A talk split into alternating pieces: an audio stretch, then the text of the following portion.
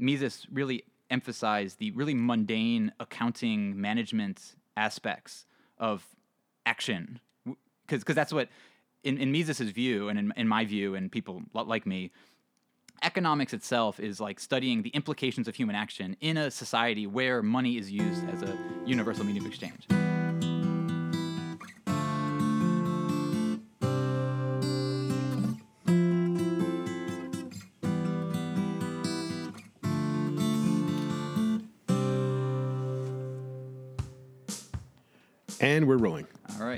This is Tracy Green with Weekly Fascination. I've got my friend Karras here. We're going to talk about economics. Yeah. And I have to admit, uh, before we started recording, I'm so ignorant about economics.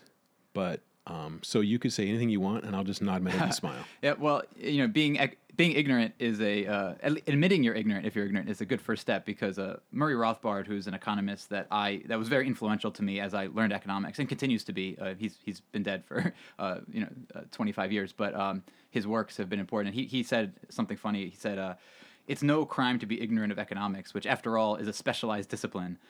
But it is irresponsible to have a loud and vociferous opinion while in a state of ignorance. So, so uh, it's much better to be ignorant and admit you're ignorant than to be ignorant and claim to be smart and destroy worlds and economies and, and, and civilization as we know it. So we're starting from a good place. Yeah, yeah, yeah. Okay. We're, we're starting good, from a good. good place.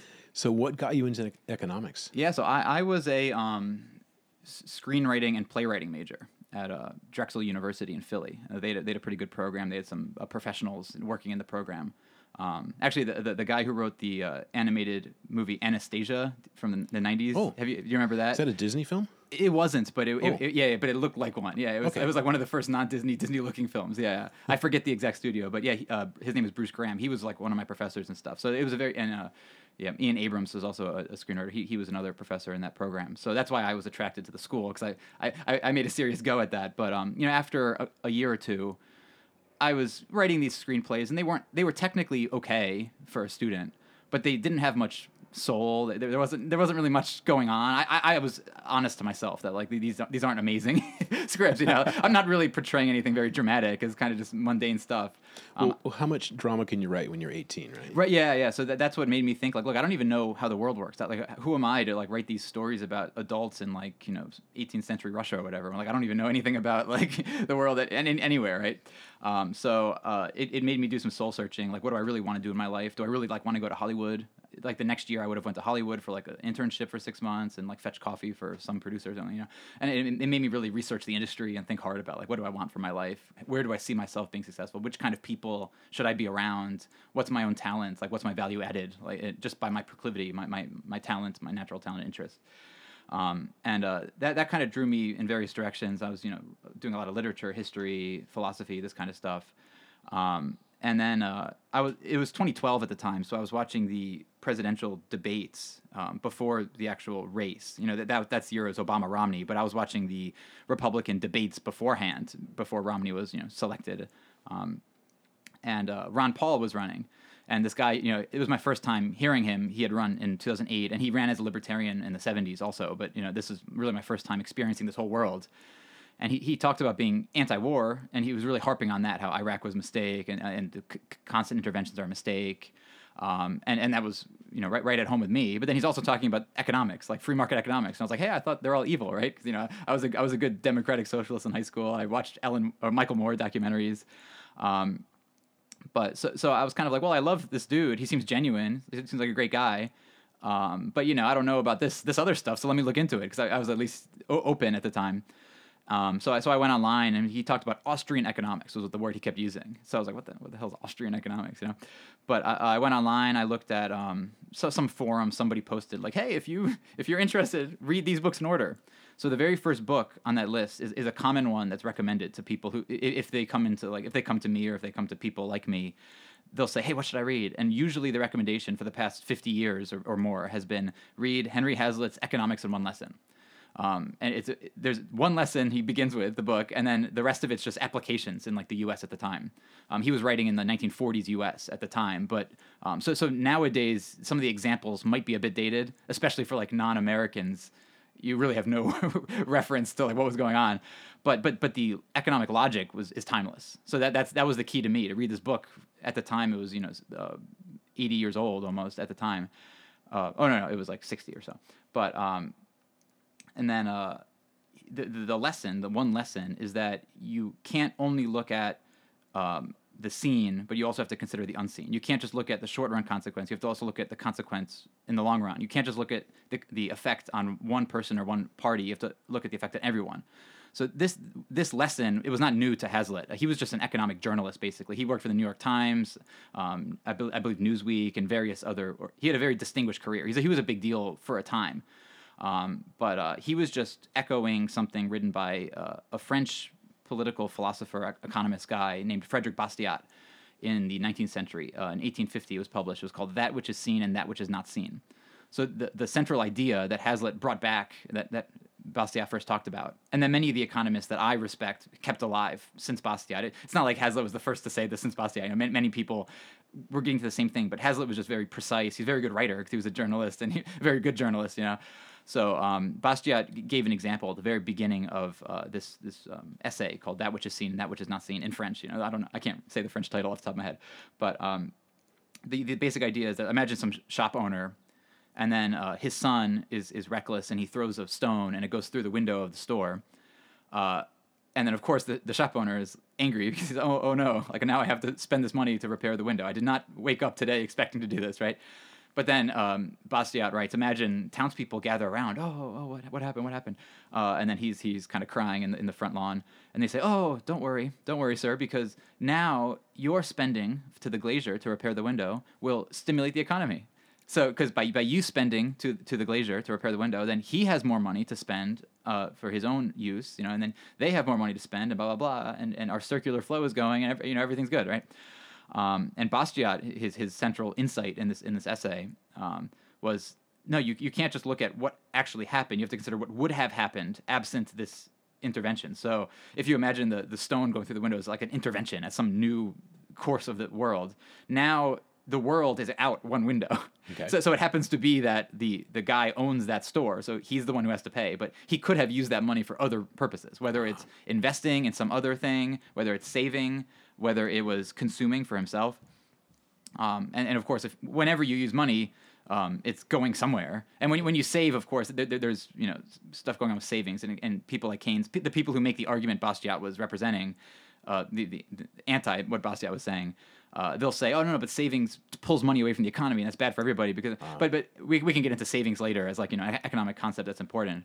But but no matter what he would have done, it, it, wouldn't. It's not like the world would have been worse off with, with without. Uh-huh. It, it's destruction's only destruction is basically the conclusion, right? Okay. So so you might you might have heard this uh, argument a lot that like World War II got us out of the depression and like oh uh, yeah you, you like maybe we need to like you know a, you you grow more after you get bombed and this mm. kind of thing. It's like no no like the insight of Bastiat is that destruction is destruction. It's like very common sense and simple, yeah. right? It's like you could have done things if you already had your house that wasn't bombed. Maybe you have a nicer newer house after, but you also don't have all these other things you would have had. So maybe you, you, you could have wrecked your own house. you can do it, right? you can just demolish your house if that's what you determine is your best bet at the time, right? Okay. So just just because a better, newer house is built after it's wrecked, doesn't mean that you're better off than you would have been if it wasn't wrecked. So this idea of the would have been, the counterfactual, is what really opened my eyes and made me like mm. in love with economics, obsessed, and say this is what I need to understand the world. This this counterfactual reasoning, because uh-huh. because we never get it really growing up. I mean, s- some people might come to it naturally, but we, we rarely get taught that like you have to think counterfactually, think alternate. Like just because something happened in 2001 and then then the result was 2002 doesn't mean what happened in 2001 necessarily caused that thing. So uh, you you have to have what, what we call theoretical idea to match together the effect and and the and the cause. Okay. You know? So so that idea is like maybe reconsider what what what do I know at all? Like is everything I know wrong? You know. Mm-hmm. So so that's basically how I got started with with economics from there. That's fascinating. Yeah. And now I know much more about economics than five minutes ago. yeah, yeah. Well, that, that, yeah, that one simple lesson makes you just look at the world a different way, or made me look at the world a different way. And, well, totally. And, uh, yeah. And then yeah, from there, uh, I read more books from that reading list, including one by Rothbard. But but that one it's called For a New Liberty, which I read, which is a, typical like um, in, intro to like libertarianism, uh, kind of the American version.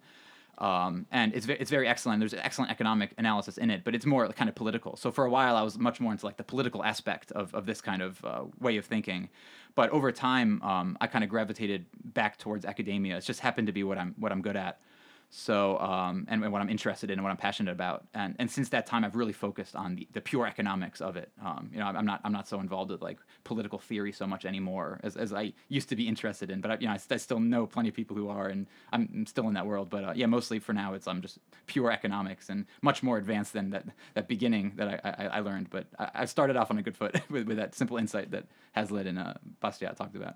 Well, this this is uh, one reason I was so excited to talk to you. My brother took a class from Murray Rothbard. Oh wow, yeah, yeah, you, you mentioned yeah at uh, UNLV, right? Yep. Yep, yep. He was he was there for uh, near the end of his life. His last ten years there, he had an endowed chair, I believe. He was the. Wow. S.J. Hall professor, if I remember Okay. correctly. Wow. And um, he brought over another guy who who had come from Germany at the time, Hans Hoppe, who I, th- I think you've heard about. I think Yep. know, yeah. Hans so he took Hoppe. Hans Hoppe's uh, class as my well. brother yeah. took his class too, yeah. Yep. So uh, they, they kind of represented some Austrian contingent, Austrian economics. Neither were Austrian, but you know, they, uh, it's called Austrian economics because it came from Austria Sure. originally. Um, and yeah, so that, that was a, a unique place for, for 10 years or so.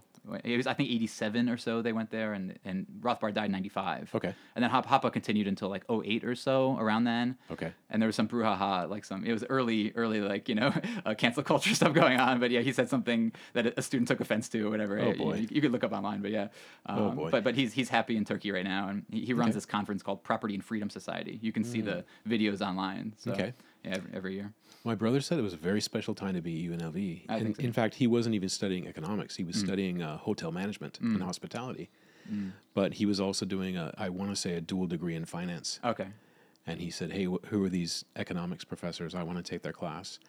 And and one of them told told him, he said, "Normally, I don't take people who are not economics majors, but uh, they let my brother in, and he he loved the classes. Cool, cool. And he learned so much. That's awesome. Yeah. Just- yeah. So, so you, you can talk to him next and, and see if, if, Yeah, if he yeah. backs up what I say. I'm sure he will. Yeah, Yeah. Well, he got into finance. He ended up doing M and A in Europe. Great, great. And uh, running a couple companies over there, and now has a um, a company where he he runs restaurants. Cool. And so um, uh, I think he's been very successful. Yeah. But uh, I think you know part of that is probably learning sound theory of money. Yeah, yeah, uh, it helps for sure, and that's something we can talk about a bit too. Is like the, the Austrian approach, what, what we'll we'll call the Austrian approach. Um, you know, for me, I, I almost wish we didn't have to put this you know label on it because it's like I, I consider just good economics. I don't you know, I just consider economics, but unfortunately nowadays you know you, you have to really like spe- specify you know so that people understand. But what, what's called Austrian economics, really, it's really much more practical. It's really um, Mises emphasized this a lot. Mises was Rothbard. He, he wasn't his official professor. Rothbard studied at Columbia, and Mises was teaching at NYU at the end of his life. But you know, but Mises had a seminar, and Rothbard would attend the seminar and became kind of his pupil that wasn't officially a doctorate student Okay. type of thing, you know. And um, so Mi- Mises, uh, his work is, is tied around this concept called like economic calculation. And he, Mises was a, a pioneer in, in monetary theory, which is something you Okay. want to talk about. So I, I can get into that. But um, Mises really emphasized the really mundane accounting management aspects of action, because that's what in, in Mises's view and in, in my view and people like me, economics itself is like studying the implications of human action in a society where money is used as a universal medium of exchange. So in a society without money, you, a lot of the same concepts and categories are, are there. And, and we all do that first. We, we do something called a Robinson Crusoe uh, you know, understanding. So we have this conception Okay. of like Crusoe alone on the island. And you, what is he doing? He's like investing and he's saving and he's doing these things, you know, he's, he's, he's, he's growing his capital stock and this kind of thing, right? Um, so he's, he's building, you know, a, a net so to catch more fish, and then Yep. he, he's doing this to, to be richer. But really, the, the, the scope of economics, what, what it's more concerned with is how do we live as a society with, with more than one person, with many people, with complicated structure of production, with all sorts of stuff. We got all these gadgets around us right now. Yeah. You're like, how does this even work at all? How- Where did this come from? How, how does it continue? How do, how do we keep going? You know, Yeah. it's trying to understand this kind of thing. So, um, so Mises, by focusing on economic calculation, is basically just saying, like, look, as an entrepreneur, you, you what you're concerned with is like, are you going to earn more money than you're spending in some relevant time window? It's not. It's not. It's not these mathematical models. What's your ROI? Yeah, really ROI. It, it's, it's really all that's important. Yeah, Okay. just calculating, you know, time discounted expected return over time, Mm-hmm. right? Um, and, and and you have to, but you have to guess the future, which is not. Yeah. we don't know, right? So so the good entrepreneurs just guess correctly. Yeah. Whether they're lucky or not. I you think know. they just make. What do they say in investing? You only have to be right fifty-one percent of the time. Yeah, as long, as long as you minimize could- your losses, I guess. Yeah. as long as you don't. Yeah, as long as you're, as long as the 49 aren't catastrophic. That's yeah. right. yeah. And I Uh, think, yeah, you know, I know a few entrepreneurs. I've interviewed entrepreneurs, and uh, I think they're very smart people and very brave. Yes. Yeah. And um, I think uh, sometimes they make like educated or calculated guesses, That's all you can do about and the future. they yeah. They're not really they don't really have a crystal ball, but they mm-hmm. look at the market and they say, okay, you know what, people need this, and mm-hmm. people are willing to pay this much That's, exa- that's exactly what happens. Yeah, yeah. So you basically entrepreneurs. Mises called it appraisal. So they say, look, I am imagining in my in my head that at this date in the future, or you know, this range of dates in the future, con- this many consumers or wha- whatever will be willing to spend this amount of money on this array of things I'm imagining, whether or not they were made before, or whether they're brand new, or whether they're whether they're made more efficiently, or whether whether they just never existed in the first place. Whatever is being produced, whatever it is, they they have to just guess. Like I think I can spend this much upfront for the next this many months and I could still earn back enough. And if not, you, then you go you go under, and nothing you can do, go right? bankrupt, yeah. yeah, yeah. So, um, so so that that that practical element has always been there in the Austrian school.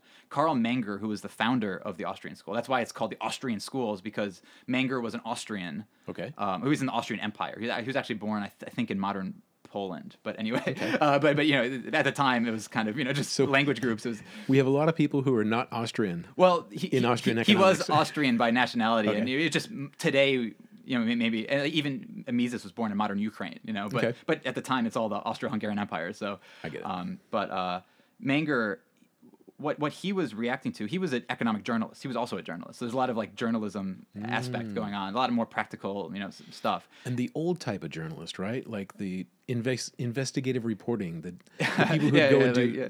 people who'd go out in the field and interview people, right? Uh, well, he, he he was more into like economic journalism. So he, Okay. he was like doing like price. He was like more like a Wall Street Journal writer, but like in, in those Ah. pages at the end that nobody reads, like only, only the traders read about like how how the prices of wheat futures are moving and this kind of thing, right? I, I don't know. I haven't read. It's all in German only. I, I haven't read any of his journal. I've read all of his work that's been translated to English, but I, I haven't read. Mm. Unfortunately, I'm not German uh, sufficient yet.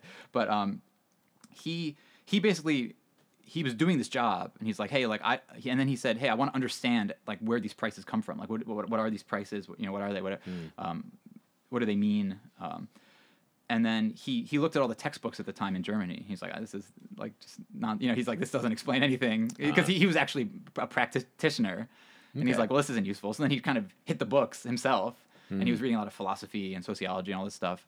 Um, and then he uh, he said, "Hey, uh, now I know where prices come from. Prices. It's very simple now. It's gonna it's gonna sound obvious too, but he's like, hey, prices come from human valuation, the subjective valuation. That like, like it's a human deciding that this thing is worth more than this amount of money or um, more than this thing in barter to me, right? So when you buy an iPhone, you're like."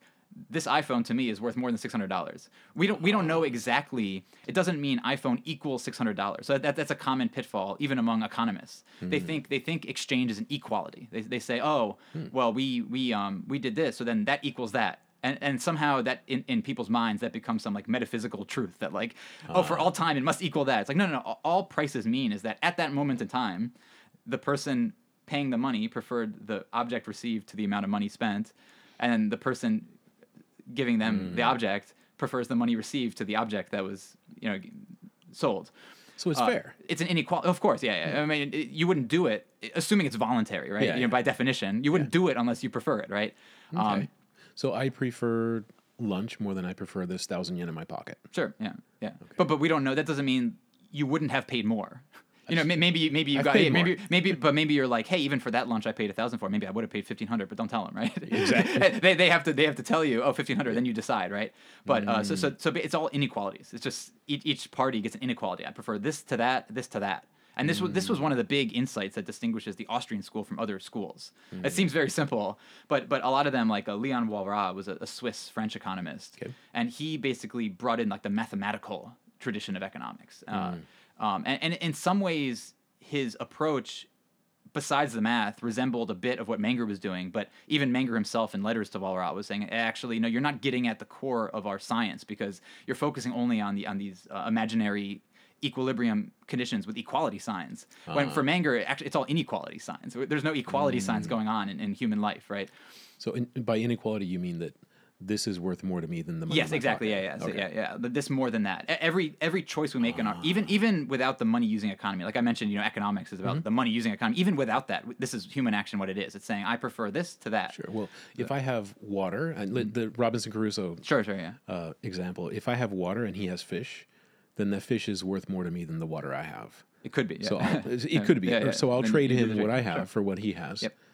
And then it's worth more to me than what I have. So. And, and another key insight of Menger, since we're on Menger, it, uh, was he solved this issue that that, that uh, was an issue for the classical economists. So um, a lot of people think like, oh, Adam Smith made econo- founded economics, and David Ricardo and John Stuart Mill, and and they were excellent economists for their time, but they they were kind of held down by this this value theory they had, where they considered things e- equivalents in a sense, and and they could and they thought they they kind of had this sense of like labor uh, imparting value to objects, right? Whereas actually, from the Austrian point of view, I mean, l- labor is whatever. All that matters is what someone will pay for it, right? So work as much as you want. It doesn't really matter. If I don't like, you, you can use a spoon to dig up the, the sidewalk, but you could have just used a shovel and like it's better off, right? So so we're better off using less labor in a sense, right?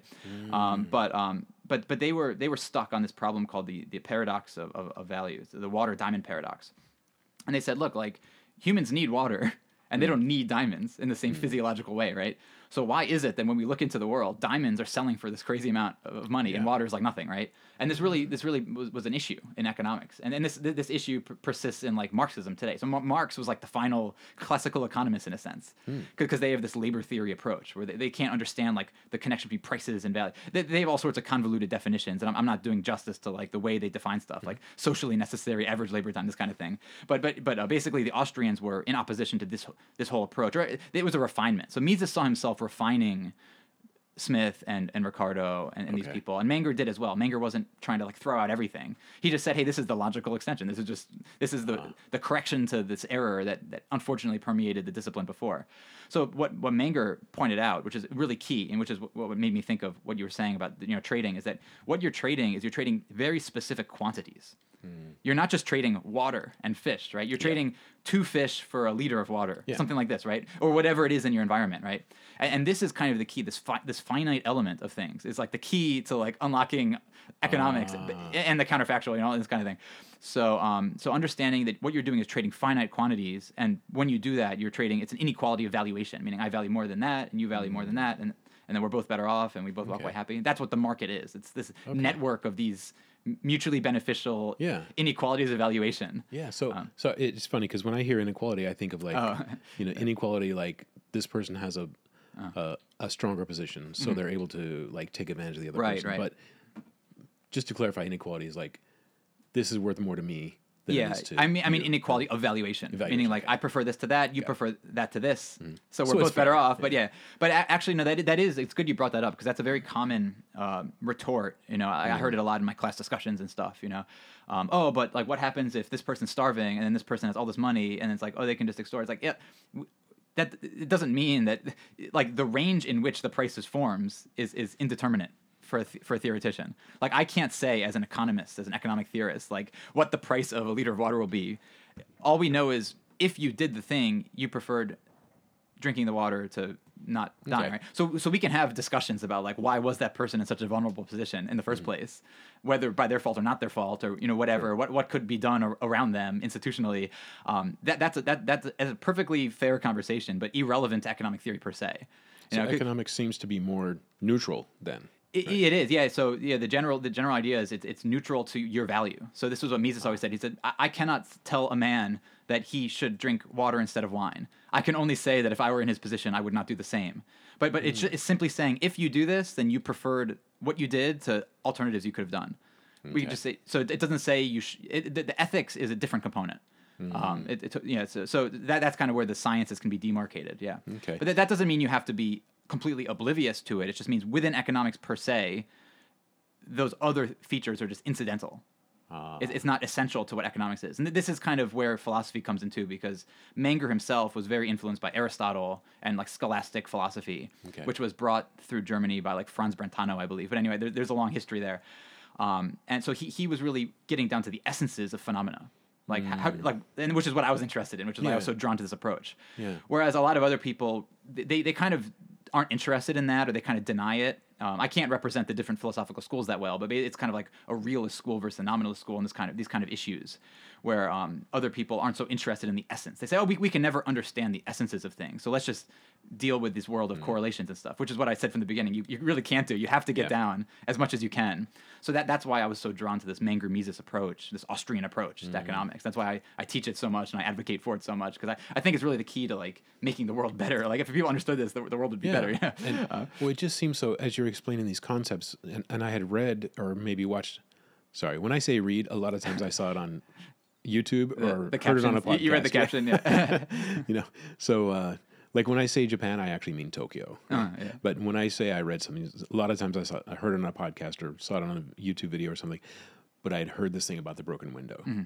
and I thought, well, you know, yeah, that means people spend money. There's there's an old story of a guy, and it's from like one of those positive thinking books, of the the um, customer who comes into the to the tire shop or the, the gas station and says like, "Oh, it's raining. Isn't that terrible?" And, and the owner says, "No, that's a good thing, because when it rains, Good selling point, uh, yeah, um, the the mud dissolves and then the nails come out and then people drive over nails and they need new tires. Right, right, right. And uh, I thought, wow, that's you know, he's got like a rose-colored glasses. He's looking at like you know, oh, and then they they buy more tires and then I buy clothes for my kids and then it was the whole thing about Yeah, the window yeah, exactly. and, Yeah, yeah, how like the circular flow of starts spending off that after, yeah, circular flow yeah. of spending. But how would they have been if they hadn't popped their tire Right, at, right, at right. 60 miles an hour on the freeway? That Yeah. might, might have been in a much better place. So, so this is a key too. Is like, some people benefit from everything. Someone's ah. like so, so so it's not the case that like everybody is worse off in the near term. Um, Mises had this concept called like the long run well being, meaning like eventually you would have been even the tire shop owner hmm. would have been better off eventually, just in, hmm. in material prosperity terms, Yeah. if if the, these tires weren't being, but it wouldn't be so immediate. So like for for, for a tire ah. shop guy. He, he's better off relative to everyone else. He's getting the cash first Yeah. right? So so he is better off than other people in a relative sense, right? So so Mises tried to say, look, like yeah, that that's true, and that's why you always have to be careful when you look at policies, like who's actually benefiting from this policy, right? But but in the long run, uh, because exchange is, is positive sum, because everyone's better off on voluntary exchange, right? Over some amount of time, we don't know how long the amount of time. And actually, this long run, short run distinction is not so important to Austrians, but just eventually, let's say, you know, um, just preserving your capital stock, preserving your wealth today, and building off of it will always be better off for everybody than than attacking each other, even if there's one king of the heap of, of the of the of the trash heap later. You know, Okay. it's just a relative thing for them that oh I'll be richer than they would have been. You know, So I had a list of questions and, Yep, and sure. um, some things to understand that kind of might help frame the conversation a little Mm. bit too. Is um, a few things that um, words that we use every single day, Mm-hmm. Like money. Mm, yeah. Does economics explain money? Yeah, well, I- what is money? It, it's uh, it's sort of a matter of definition, but again, this gets to this this essential versus you know. So so uh, I can represent the Austrian view of money, Okay. and I can even indicate some other views that I think are wrong, and I can explain why I think they're wrong. But um, the Austrian definition of money, which is basically just a normal definition of money, is the commonly used medium of exchange. Meaning, if you, uh, you know, you know, a medium of exchange, meaning like uh, instead of trading directly like apples for oranges, you trade apples for gold, gold for oranges. So the gold Okay. in that case is the media of exchange. The, the exchange goes through the medium. You know. Okay. So that that's that's the concept of the medium of exchange. Money itself. So um, th- this gets into like economic theory deeply, but Mi- Mises uh, kind of clarified Menger's approach, and he, he called the new unified science of economics called uh, like praxeology, the science of human action, which is a little broader than economics narrowly, like the in, action in the money using economy. But praxeology is just the science of human action. So it's the implications of the structure of human action, meaning you you, you use means to achieve ends. So, uh, medium of exchange in, in praxeology is a very rigorous, definite concept. We, we can we can analytically say yes, this was a medium of exchange in this circumstance because you, you traded through it. You didn't you didn't the, the thing you traded for first you didn't use or consume. You traded it again. So, so we can define that as medium of exchange, right? Money though is, is, is looser. Money there's a there's some there's some judgment involved with what's money. So like for example, like is the Japanese yen money? Where we are, yes, because you can just walk anywhere Yeah. you want, right? If you're in New York City, is Japanese yen money? Probably not, because you can't just walk to any store and, and you That's can't use it, right? Uh, is is uh, cryptocurrency of any sort? Is that money here? Well, you can go online and you can, you know, you use services and Sure. you, you can you can. But I mean, it's kind of a judgment, not not really, right? Because you can't just walk to stores. That's know, true, and we go to the Bitcoin Cash meetup in Tokyo, but uh, there's there's you know there's quite a few stores that we, we use it at. Mm-hmm. But um, come on, you, you you can't go to most restaurants today and use it. That's true. So so I think when you're being fair, you would just judge it to say no, like right now, yen is the only money in in this Mm. geographic region. But it's all, also very contextual and specific. It's not it's not so pure as saying medium of exchange. It's like you know you know what I mean. Ah. Um, so so so there's room there's wiggle room about like what is a money at a time, but conceptually we can say uh, money is the generally accepted medium of exchange in, Okay. in a given place at a given time. So cows w- were money in Yeah. ancient Greece, and you know s- seashells were money in certain societies, and it's, but it's all just contextual. But there, it's not an intrinsic characteristic of the good to be money. It's only what humans use it for. Ah, so so I, I just finished reading um, Empire of the Summer Moon. It was about the Comanches and the, the people settling like Texas, and at the time, horses okay, yeah. were a medium of great, exchange. yep. Right. Yep. So, so, so a lot of people think, oh, the, the money must be durable, divisible, portable, fungible, this kind of thing. It's like, sure, those features definitely are beneficial to something being money, but those aren't the definitions of money per se. It's just like incidental empirical features that happen to be Okay. useful. Like, I'm, I'm not. There's no denying that they're useful at all. That Yeah. these things make a good money. They tend to in history. Like we can be, we can be logical and say, yeah, in history we've seen that, Mm-hmm. right? But per se, it doesn't really matter. Like if people all just kind of go nuts from our modern point of view and just want to trade like like literally like sand and they're just like Yeah. bottling up sand even though there's so much of even for some reason if they want to trade it whatever like that, that this is that value neutrality like we can't it, it- they're not Ah. wrong to do it. We just we just would think it's kind of weird, right? Yeah. But it could anything could be money if, if it's scarce and if it's demanded by people and treated treated as such. So that's where that subjective valuation element always it always comes back to that. It always Mm. comes back to how humans perceive the world, how they value objects relative to each other, Mm-hmm. and then how they exchange accordingly to that. And then that's really just the foundation of everything. Okay. So so money the same way gets traced back to those subjective valuations. Nothing special. Uh, it's nothing that uh, Menger wrote essays about money. He, he was a kind of an expert on, on monetary theory at the time, and and Mises continued that specialty. Um, and Menger uh, wrote about the origin of money, saying like where did money even come from? Because the common view then and now, Menger was writing in, in the late 1700s, early 1800s, um, and uh, the, the common view was money was just created by the government. They just said, "Let, let there be money," and then suddenly there's money, right? Um, Ma- and, and today people say, "Oh, well, because there was there was tax. They they, they, they, they spent the money out and then they tax it back, and that gives the money value, whatever." Yeah.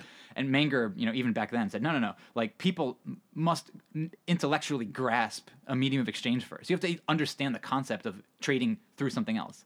Because we, we can e- we don't know because like the historical record we don't we don't know what these earliest humans did right? Yeah. but but we have we have to imagine that like they were just trading uh, this for this uh, uh, uh, you know, what I mean? you know trading things right? And then um, you know apple for orange or you know this for that. But then somebody somebody or many people who knows like exactly the amount of people and who first but they they kind of woke up. They're like whoa i can like it's it's hard for me to get this thing i want because the guy who has what i want doesn't want what i have so let's say i mm. want like a, a nice shiny new sword but i've got a bunch of eggs and like the guy doesn't like eggs. So it's like what are you what are you gonna do? Like he's the only Yeah. blacksmith in the town. How am i gonna get the sword right? But it's like hey that he, he what he does want is he wants a horse. So i can go trade these eggs for a horse. I can get a, ah. a crap load of eggs and then Yeah. trade trade for a horse and then he wants that horse for the sword. I can do that. So so even intellectually grasping this is a big mm. first step right? So what Menger is arguing is that like it has to come from an individual value judgment first to say oh I, like I want this and I'm u- I'm demanding this to be used as a medium of exchange and then money again is just the generally accepted one so it's just medium of exchange that's scaled So up if to, we were to use fiat currency in that situation Mm. where, okay, I have eggs, this guy has a horse, this guy has a, a sword. If we just use fiat currency, then in that case, then I can just go buy the sword. Or- yeah so so so this is part of the the Menger Mises kind of origin of money story where the fiat money like it could have been the case that people for some reason valued paper for like ornamental use or whatever Ah. but th- that isn't what happened what, what happened was people got gold and silver because gold and silver had actual like you know use and, and looked pretty and all this stuff they're know. rare. I mean, sure sure yeah They're yeah. supposed to be. yeah yeah and then they're, they're durable divisible portable blah blah blah blah blah right Okay. um, so it, it just you know whether or not anyone likes it um, they happened gold and silver happened to be world monies forever basically wherever they Okay. were you know um, since, since a certain amount of time right? Mm-hmm. but uh, over time governments uh, th- th- this story is um, told really well in this uh, little pamphlet rothbard wrote. It's free on mises.org online. Um, it's called uh, what has government done to our money? And he goes through the history of like uh, it's a very brief it's very it's written for like um, intermediates or like advanced beginners kind of. And, and he explains over time. So you had gold and silver as money and then what governments did is they they defined the, their national monetary unit in terms of weights of gold and silver. So they literally just say like uh, an ounce of gold is worth this amount of our paper. But that- doesn't mean that it, it just means that they are defining it that way, and, and that's what those trade for on you know like you know uh, in banks and stuff, right? But by some legal legal exchange. Hmm. Um, but then over time, even that connection slips because because it's beneficial to someone to make money first. You, you, i ah. i if, if, if you had a money printer and only you, you hmm. you you understand you would be really well off compared to everyone Oh, else, yeah. right? Yeah, because the, the the prices in the whole economy don't change first. You would be the first one spending on the old price before all the prices adjust to the new quantity of money, right? So so so governments, of course, or anybody really, but you know, governments happen to have this you know legal privilege in, in our press, society. Where they say, hey, like, wouldn't it be great? We could finance our wars if we could just print our own money, because then, because then they don't have to Hmm. worry about taking resources from the economy. So the way wars were fought before fiat currency was you had you had to literally just like conscript people or like Yeah. do stuff. You, you had to pay for stuff. You know, You had to raise an army. You had to yeah, you had to give you had to bid away those resources from what they would have been used for, Ah. right? But but if you if you're just printing up cash, then it's like, hey, I can just print up more and, and bid away all the resources, right?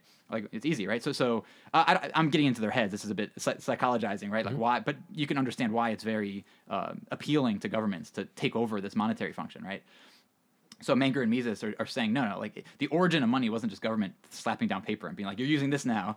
You know, it was people gradually awakening step by step to to um, this uh, benefit of using indirect exchange, and then over time, as as people use indirect exchange, those goods that were used indirectly get more and more value and demand in a sense because they're, they're, people are willing to spend more by definition of people.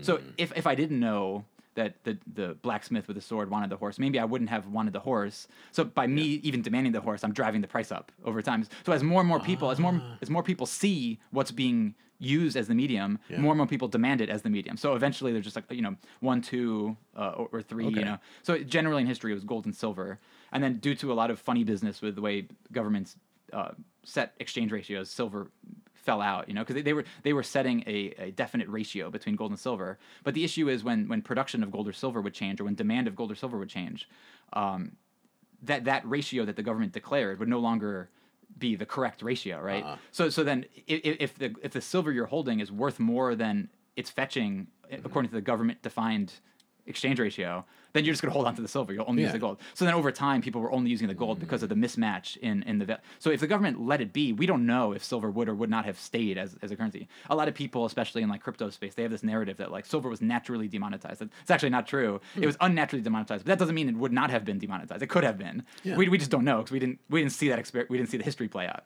We it, it just stopped when government messed up and and, and Okay. ba- well they didn't mess up from their point of view but you know from from from a from a value neutral angle you know they they um they forced they basically caused silver to to stop being used as money um, Okay. and but then over time now gold is money but then suddenly oh you know Roosevelt makes gold legal and then and then, oh, oh, and then they brought back this kind of like quasi gold standard thing but only foreign governments could exchange for like large amounts of bullion.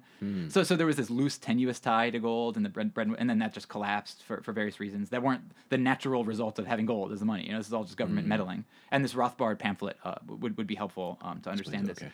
but but but yeah so today we have fiat currency. So this gets to your point. So so today yeah like they are money for sure. Like it, it, it's, not, it's not that we can say um, you know uh, Japanese yen is not money because hey I'm a good Austrian and like you know, I, I know that it's not gold and we but no like anything could be money if it's demanded and treated as such by people right that, that's really what it comes down to but historically we can trace that back would would would paper yen have been money without gold or silver Probably not, but we can't say for sure. But like you know, most likely not, right? Um, so so that's kind of how to deal with that situation. Yeah, Okay. So, um, what is inflation? yeah. So this this is this is a deeper question than you imagine. May- Maybe you do imagine because you hear the way that the word recession keeps getting redefined and everything. Yeah, yeah. So inflation's another one of these words that just keeps getting redefined over time. Um, and Mises makes this point clearly, and I think in Human Action, but you know elsewhere in his work, in his speeches and stuff, he always talked about the need to like return to the original definition and, and hold fast to the original definition, because because there's like concept loss as you keep changing the definition, yeah. right? Because because yeah, as words change, the definition of words change, you know, you're losing some of the some of the implications of the old word. So originally, or at least before, I don't know the first use ever in the in the world, but at some point and for a long time, inflation meant an increase in the money supply, basically. Um, That makes sense. Rothbard defined it as an increase in money supply over specie reserves. Um, so th- there are different ways to define this. This gets into the weeds and stuff. But if you just imagine, let's say there's a, there's a gold standard, there's gold, use gold as money, and then there's banknotes that represent gold, just saying, hey, this is worth one ounce of gold, and then I could just trade with you. But we could always just run back to the bank and, and get the gold back, Yeah. right? If if the bank makes more of those notes, then there is corresponding quantity of gold. So if there's notes for 10,000 ounces of gold, but there's only 9,900 ounces of gold, it, then we would say that that was inflation in the Rothbardian definition. Um, you know, Mises had a slightly different definition earlier in his in his um, writing, and I I forget exactly how he defines it in human action. But anyway, there, there are different ways to define it. But basically, it's either the increase in money, period, or increase in money above specie reserves. Pick your poison between those, right? So uh, from there, though, people started saying, no, no, no. Uh, inflation is when prices go up across That's the what board, I was right? That's, say. that's That's like today. people people generally think this, right?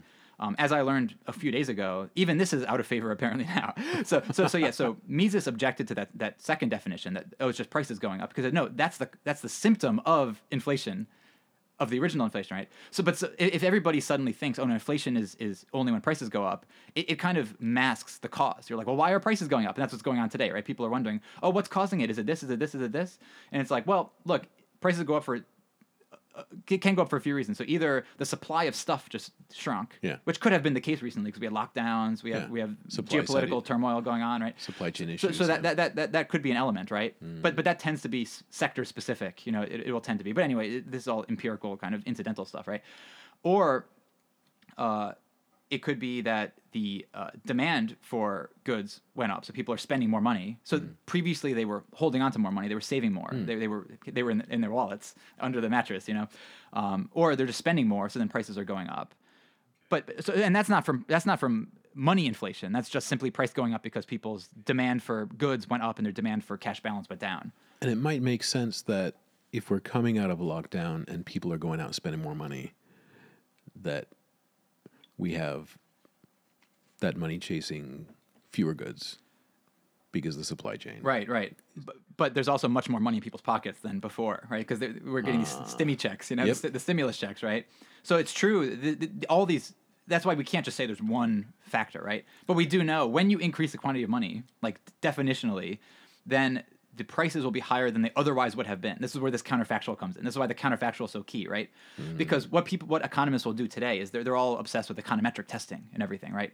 So they say, oh well, when we increase when, when money supply increased by ten percent, prices didn't increase. So so that means, haha, you you old old fashioned economists, you're totally wrong. You're you're you're doctrinaire, old fashioned, you know, and, and, and and you're just off. You- You're not you're not empirical. You're not scientific because you're not measuring changes. It's like hold on, but we don't know exactly what's going on in the meantime. So was it the case that people uh, wanted to hold more money. So maybe all this new money that went out, if every single person did nothing with it, prices would not have risen, right? If everybody got their stimulus check and just shredded the shredded the cash, right? Of course, prices wouldn't have risen, right? It, it was not effective. It was not effective. It didn't go out there. It wasn't spent, right?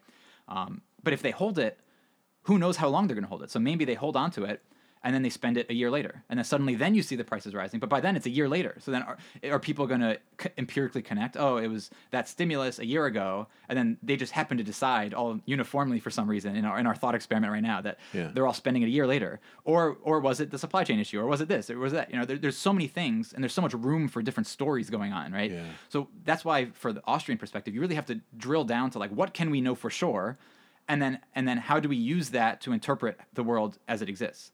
So I know for sure. I can say I can argue with as sure as I can know anything that when you increase the quantity of money, prices will be higher than they would have been otherwise, leaving everything else like constant, which is not, of course, the way the world works because everything doesn't stay constant, which is the problem, right?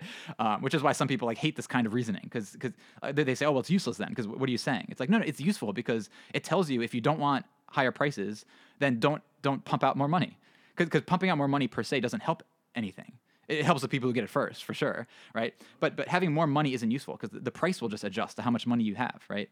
So if, if you have a hundred bucks and you want to buy lunch, you'll spend whatever. If you have a thousand bucks, then may, and, and everyone has a thousand bucks, and when they had a hundred before, then the lunch will just be cost more. Every the cost will just be driven up, right? The restaurants will clue in and say, "Hey, these Yeah. guys all have a thousand bucks in their pocket." Uh, Yeah, Let's and, and also prices." like um, people will be willing to bid more for for uh, f- uh, and the supply chain, like w- throughout the whole supply chain. So when they're uh, you know just it, it's it's the matching between the quantity of money out there, the demands of people, and, and the quantity of stuff out there at the time. You know, and you're just it's, it's called the the um, uh, Mises called it the mo- the money relation, the demand for and supply of money. And, and that, that, that's that's what determines the, the height of the purchasing power of money. So when you increase the supply, you're, you're increasing the you know it's the same as any demand and supply analysis would work, right? Same thing. Um, but but that analysis itself, people don't understand is counterfactual. It's so so people think like, oh, if you increase supply, like price will definitely go up. It's like it'll be higher than it would have been, but it could be that other factors are pushing other things differently, right? So so where things shake out in the real world, that, that takes it's a matter of judgment. His, we, uh, Mises says historical judgment. Whereas theoretically, all we know is that prices would have been lower, all else equal, if new money wasn't pumped in, right? Um, there's no there's no social net benefit to more money, as there is there, there's social net benefit to more pr- more goods as long as people demand them, right? But having more money per se, leaving aside non-monetary use of the money, right? It doesn't. It only helps out the first receivers at the expense of later receivers. So some people benefit, some people are hurt, but it, it doesn't make us richer to have more paper, right? Ah. um, and this is kind of a key insight that a lot of modern people don't get, and it's it's causing a lot of trouble in, in the world, basically.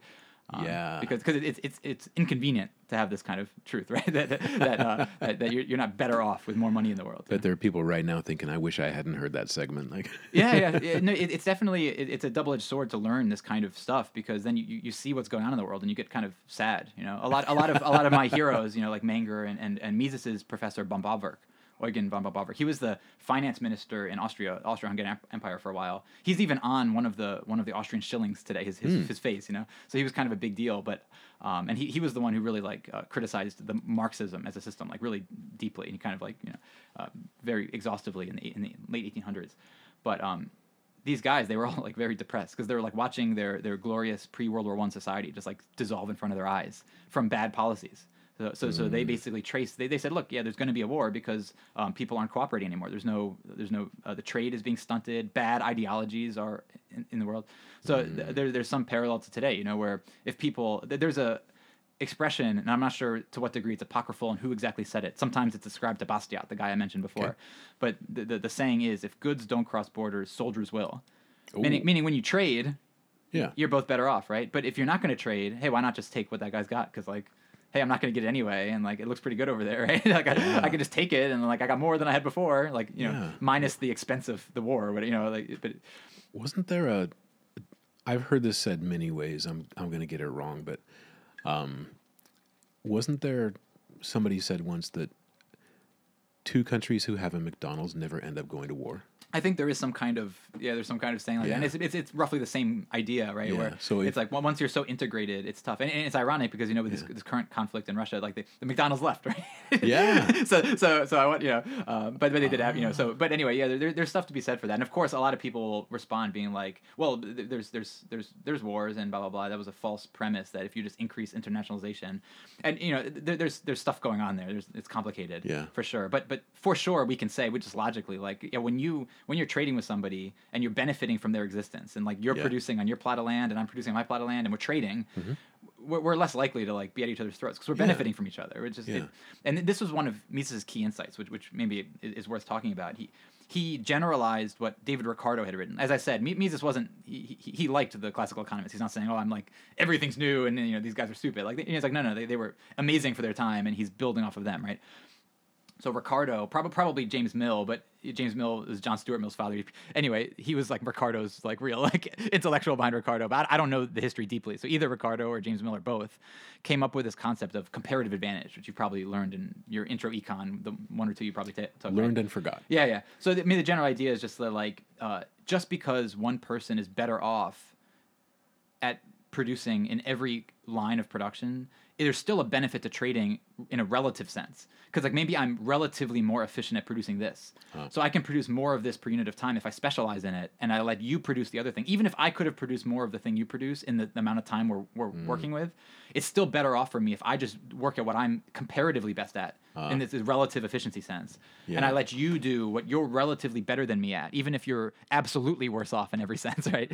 Um, and then and then we exchange from there. So w- we end up with more on net than we would have had if we didn't specialize in that way, right?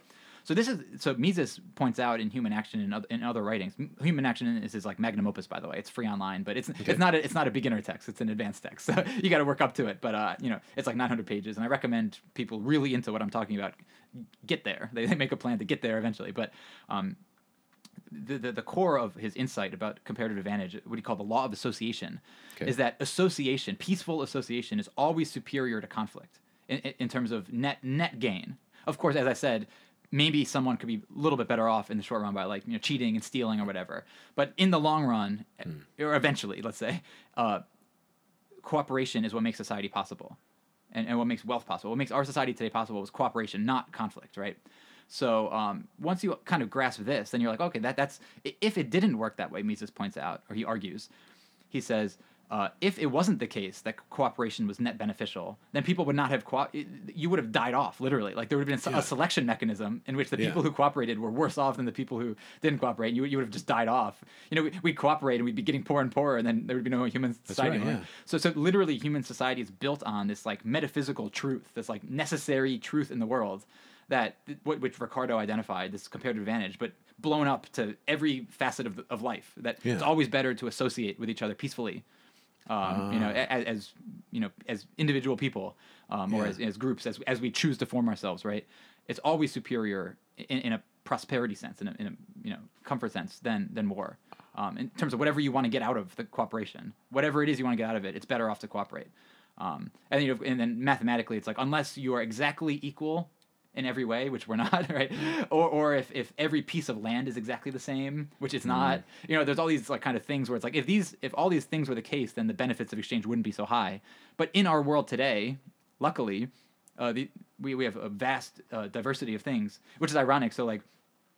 I, I'm saying diversity is a strength, but in a very different way than most people say, right? So a lot of people think inequality is really horrible, right? But Yeah. what I'm saying, the implication of what I'm saying is actually inequality is like the foundation of society. Because if there wasn't inequality, there's no reason to even interact, really. You That's know? true. So so um so so well, if if I'm happy with the amount of water I have and I don't care about fish, then no reason to talk to each other. yeah yeah uh, we, I mean we can just uh everyone give, gets what they want eventually in some way. I mean you know you can, we can imagine things we'll never get just because we, we have imaginations or whatever. But Sure. um you know if if everyone's peaceful and if everyone trades and if, if we have cooperation like this, Yeah. um, especially across international boundaries and you know, um, we're just going to be richer over time and over time. That that's the, the history of our world. You know.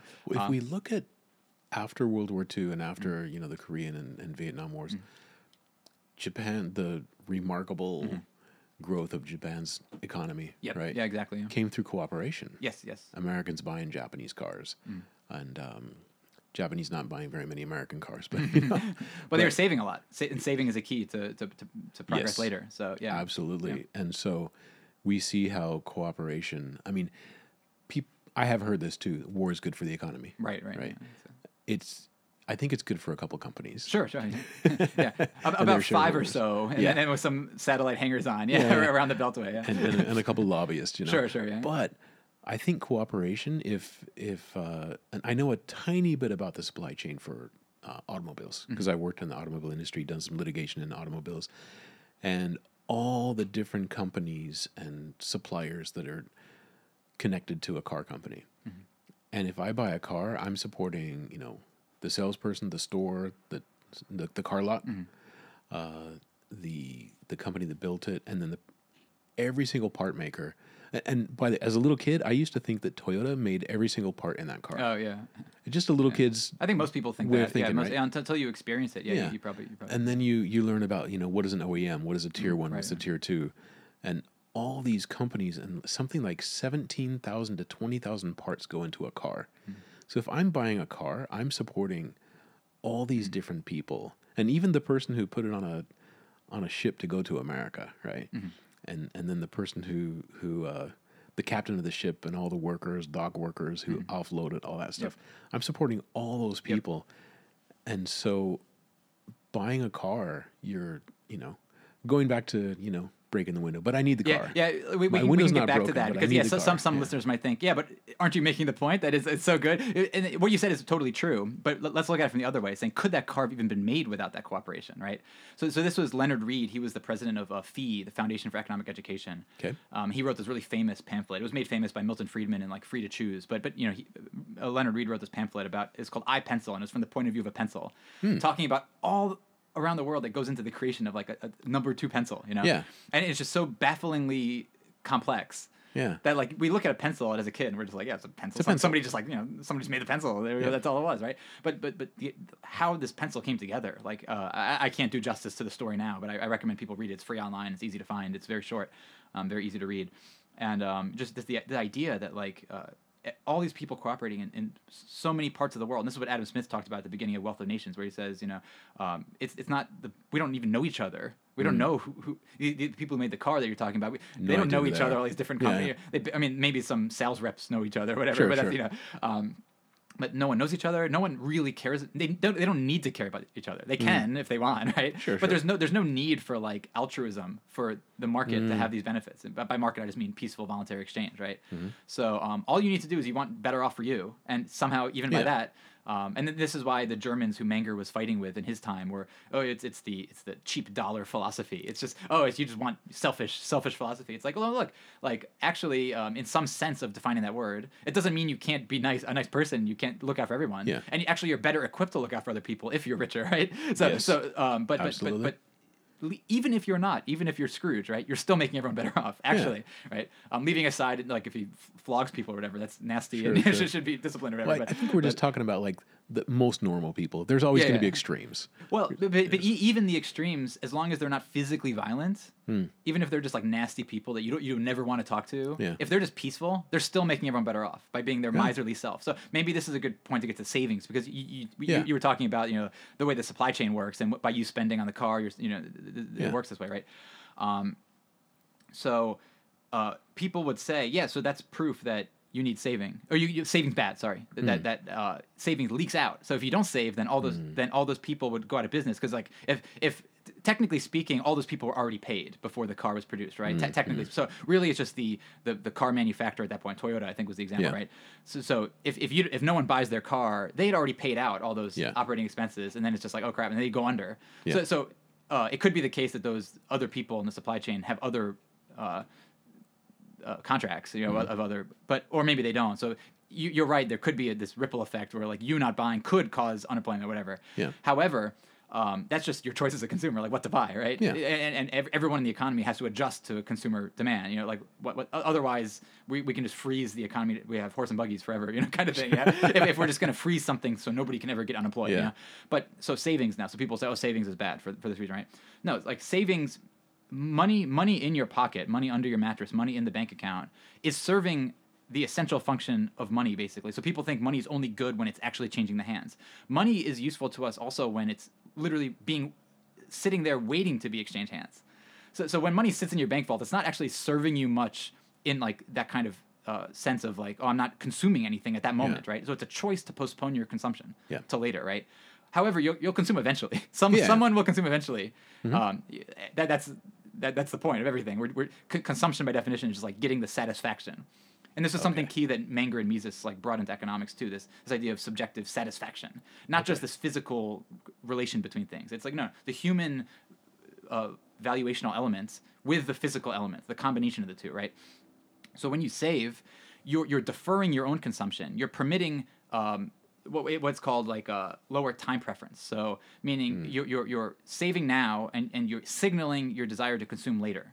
Hmm. So the social rate of time preference will fall, and then will people will. Uh, that that will kind of ripple through the economy in, in various ways through through the structure of production through this, this production structure, and the structure will lengthen, meaning people will produce more for the future rather than today. Because by hmm. you saving, the, the prices will be lower than they would have been. Because if, if you did spend out there, you, you'd be driving up the prices. You, Yeah. You'd be willing to spend. By by not spending, uh, you know, there's there's like a depressing effect on present prices, right? Ah. but but you're signaling future consumption demand. We, no one knows exactly when. That's the point of entrepreneurs to know to guess like when is that person going to want to. Yeah, they, they can yeah. read forecasts. They can read you know whatever. They can just make their guesses. They can look at spending habits or any data that they can use. It's not not for us to say Mm-hmm. sitting here, right?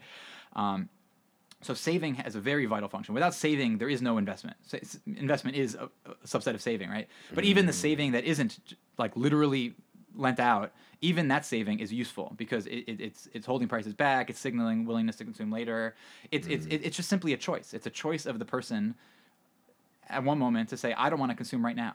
And, and that's that's that's the same mm. as your choice to consume this rather than that. It's saying Yeah. have this quantity of money than that. Money is just a good, just like every other goods. So it, it- it just happens to be the good that's the general medium exchange. If we go back to what we were saying, like I value this water more than I value the fish or whatever. Right now, I value the money more. Mm-hmm. Yeah, than I anything value else I could have used, anything else I could have imagined, any of these other consumer goods, right? So money is not a consumer good, money qua money.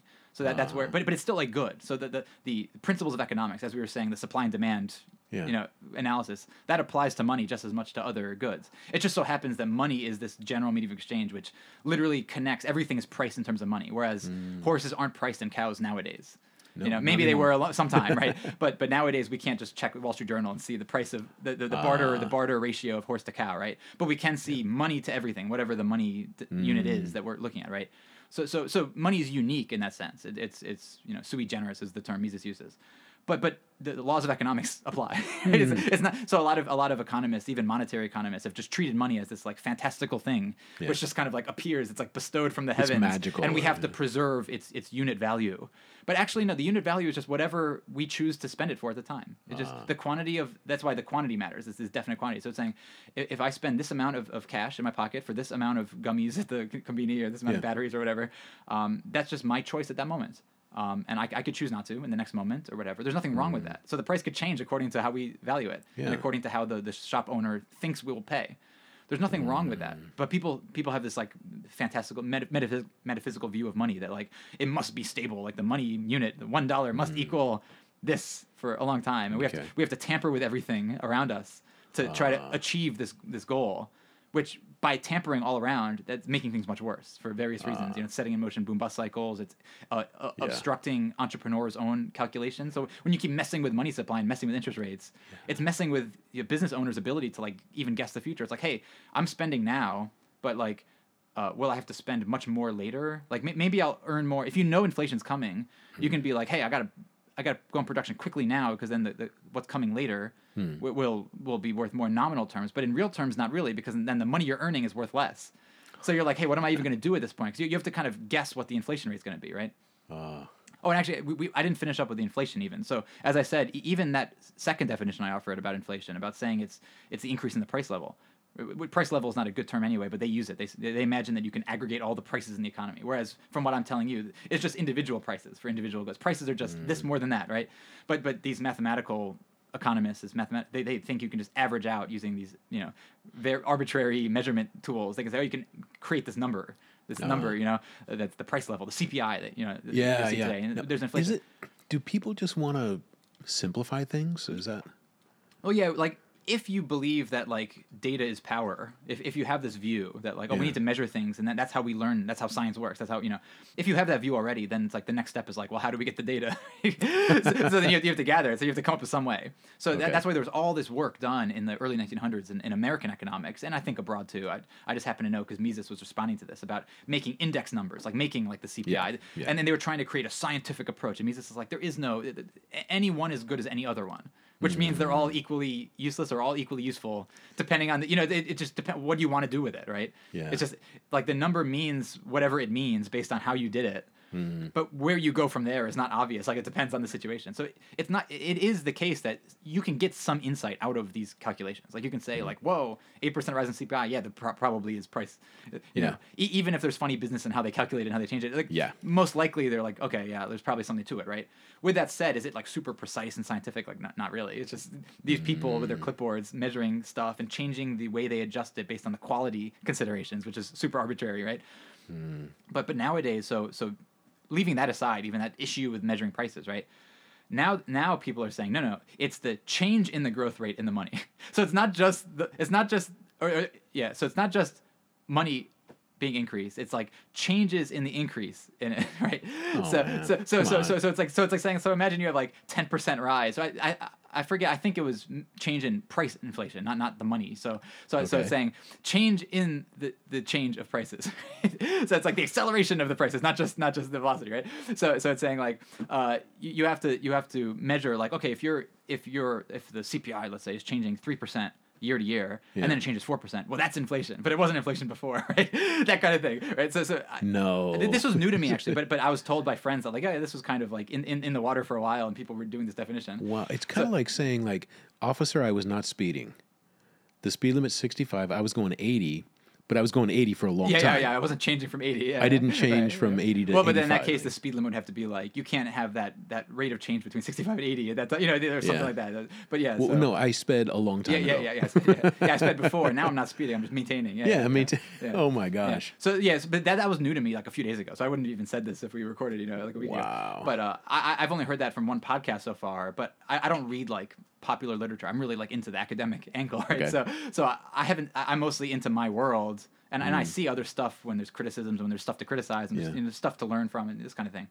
But um, I, I haven't seen this definition being so so in use. But apparently, it's it's out there in the mainstream. I I, I Oh, don't know. no. I mean, So- people can look for it, I guess. I guess colloquially, well, first of all, the newspaper definition, the colloquial definition of inflation, I've learned is already wrong.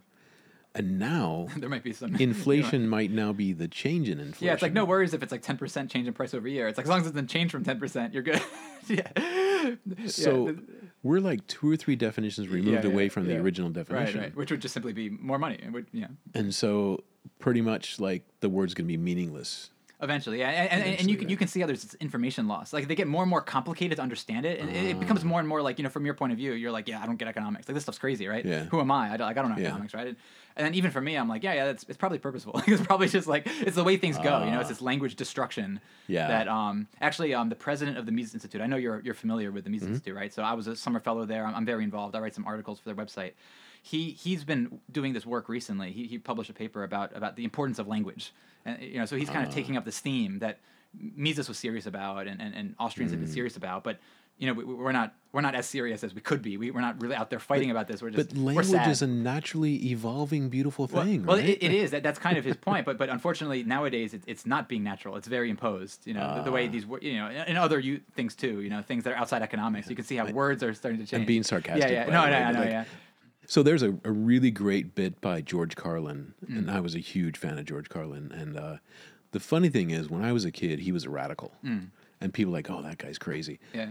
Now, as an adult, I like look back, type guy, yeah, yeah. yeah, Yeah, and now I look back. I'm like, "Oh my gosh." Yeah. Um, so one of my favorite bits by him or, or sketches, he, he actually describes himself as an essayist who delivered his content on stage, Mm. and his critique on society. And um, one is called "The American Dream," or "The Owners of the Country." The other one is where he talks about how words change, Mm.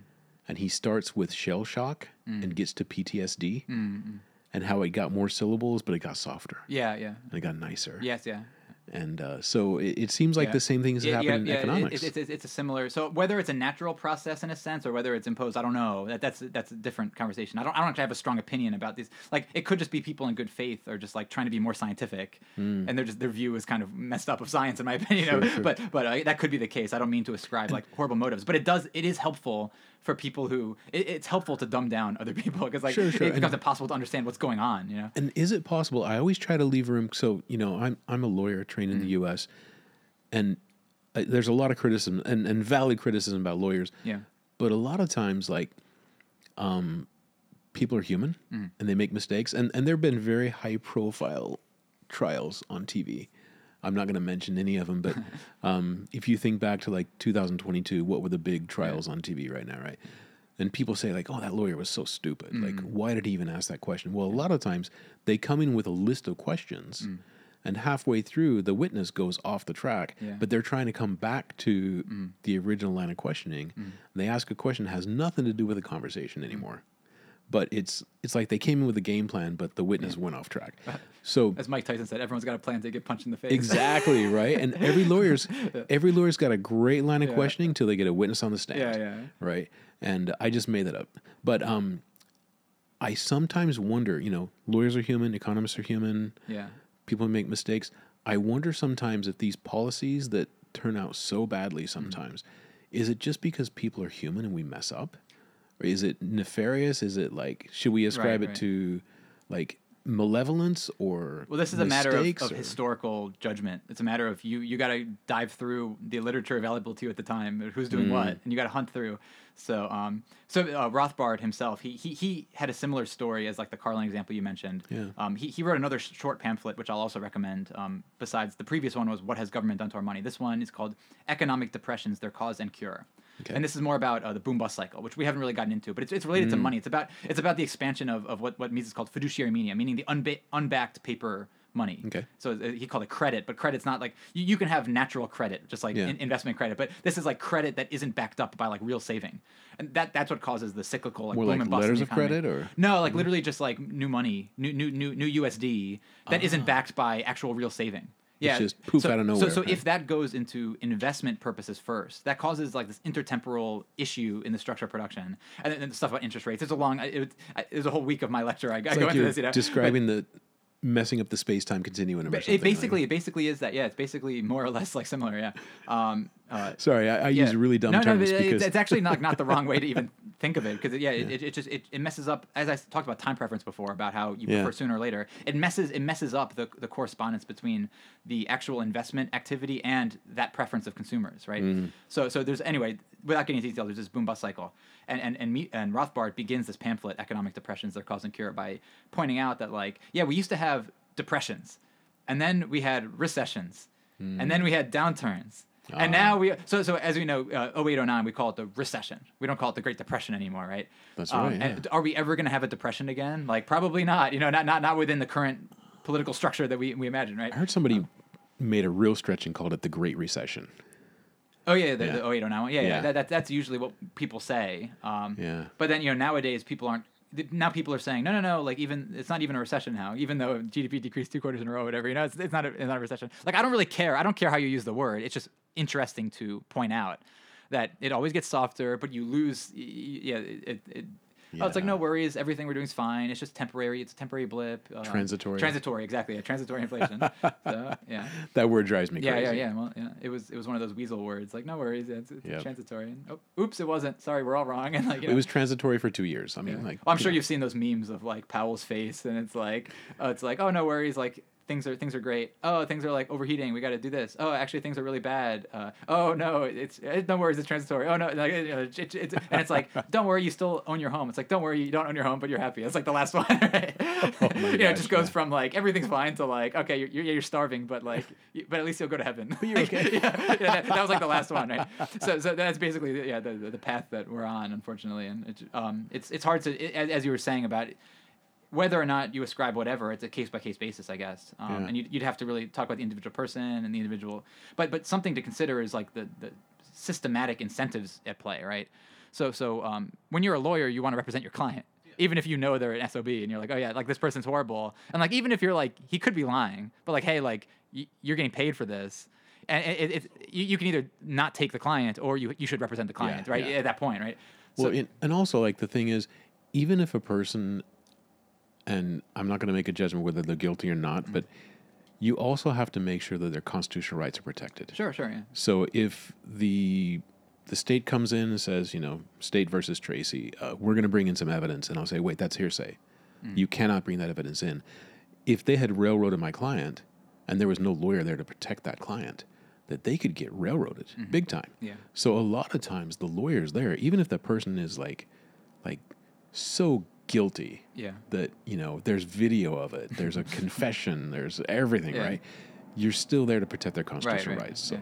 Yeah, yeah, uh, yeah, but and then but then imagine if those rights were different, right? So then it's a different playground, right? It's a different. Yeah. Uh, but I mean, to, to be fair, you have to believe in the rights. So the people have to uphold them, you know. But Yeah. but so the, the, words on the paper or whatever, it's what you know what we act according to them. But Yeah. Mm-hmm. they're not not meaningful. I don't mean to say that it's nothing, but um, you know, of course, w- when we see the way the government works, uh, th- as you were saying, maybe they want to railroad that client for whatever reason. Sure. Well, Um, there, there's always the for one better or worse, and- you know? And not to take it too far off into to legal stuff. Yeah, yeah. And by the way, I don't give legal advice on this Yeah, no, no, no, podcast ever.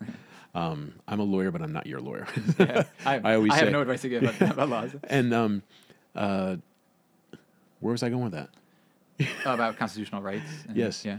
The, the lawyer's there to protect their constitutional yeah, rights yeah. and make sure that Right. you know the process is followed. But that, that- that's almost like that's almost a nice sounding example of what I was trying to get at. So like, uh, imagine you're working like uh, for today. Let's say uh, most grad PhD economists who graduate are employed by the Federal Reserve. Uh, I, I don't know exactly how. I don't know. Maybe most is like maybe it's less than fifty percent or something. I, don't, I forget the exact number, right? But Okay. it's, it's a huge amount of them. That's a lot. It's a lot of them. It's not. It's not fifty. I mean, a lot of them go to academia or a lot of them go to private sector or whatever. Okay. But um, a lot of them go. I, I don't know how many. It's, it's a lot. When you look at the stat, you're like, wow, that's a lot.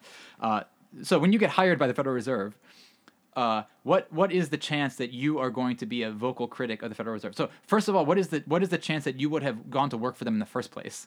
If you think that this is an institution of great destruction in society, right? Are you going to want to go work for this institution that didn't exist before 1913, was created under very shady circumstances, does this stuff with the money supply, which I, have been explaining partly in our in our conversation, what, what it does, who it benefits. It benefits first receivers, which is people in the banks and everything, right? Sure, sure. And then once you leave too, you probably have a a non-defamation clause where you cannot talk about your former employer and I have disparage no, your I have no employer, idea how right? it works, So but but in, I'm- in I'm any case, e- even assuming the best of them, and a lot of these people are just normal people, just doing. They believe in what they're doing. They believe that. I mean, Mm-hmm. what you learn in most PhD programs, not mine, because I go to George Mason. It's a little unique. I, I went there for a reason to study with my professors. Mm. Um, I'll just sh- shout out like uh, Pete Boettke, Chris Coyne, th- these kind of guys. Um, they're they're they're like Austrians like me. So I went there for a reason because I knew I could get through the program. Um, uh, and they're my dissertation committee now. Um, but uh, you know, otherwise, most of the programs they're just going to jam you full of math for three, four years, make you do some econometric paper to get out. Um, and and most of these people were on like the, the at the top universities. They were on the Council of Economic Advisors at some point, or they you know they or they aspired to be or something, right? Um, so you can uh, let- let's not even say let's say they truly believe what they're doing. They don't understand what I'm saying, or they don't think I'm right. Let's say that they don't think anything Okay. I said is right. They think that no, the government must intervene and to do this and that and that, and that they have arguments and you know whatever. Uh, they're going to gravitate towards those positions. They're saying, "Oh, I'm going to make a difference in this organization." Whereas for me, it's like, no, you make a difference by by closing it up, by closing shop and letting them go to productive jobs, right? So so so why would I? Unless I'm just a kind of craven and I just want some short term uh, security, because working for the government is a good way to just be, be safe for a while, right? Um, but but that's not my interest, so I'm going to be fighting against that in a sense. I'm going to be arguing against it. I'm going to be doing stuff like this, you know, explaining why I think this is a huge damage to our society, right?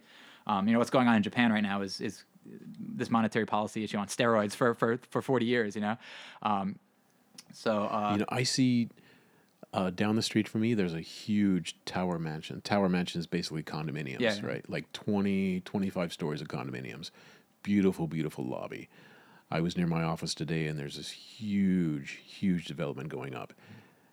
And I don't know where the money comes from. Japan's been in a recession for like 25, 30 uh, years. yeah, it's been right? about yeah, it's been sputtering, yeah, yeah, um, and yeah. and I don't see a lot of growth, but I'm No, not yeah. I'm not reading the you know Yeah. the Nikkei Shimbun every day, but Yeah. it's just I don't know where all this building's coming from. Well, how you how you measure growth is important too, and Okay. um, because you could see increases in GDP over some amount of time, and you're like, oh no worries, guys, like our policies are fine because like it would. And, and- and it's interesting because then they're always going to say it would have been worse if we didn't do that. So so that they admit the counterfactual when it's convenient, right? So Keynesians Ah. always say if we didn't intervene at this time, it would have been so horrible. Look at our forecasts, our, our various Ah. projections, right? Um, so so you can you can see GDP sputtering or increases or whatever over some amount of time, but what's actually happening within the economy? So so it's it's not just that there's like consumption and like capital and that you know, saving. It's like no, like there's stuff going on within those aggregates. So a lot of modern economists they only deal with these aggregate terms, like this add up stuff.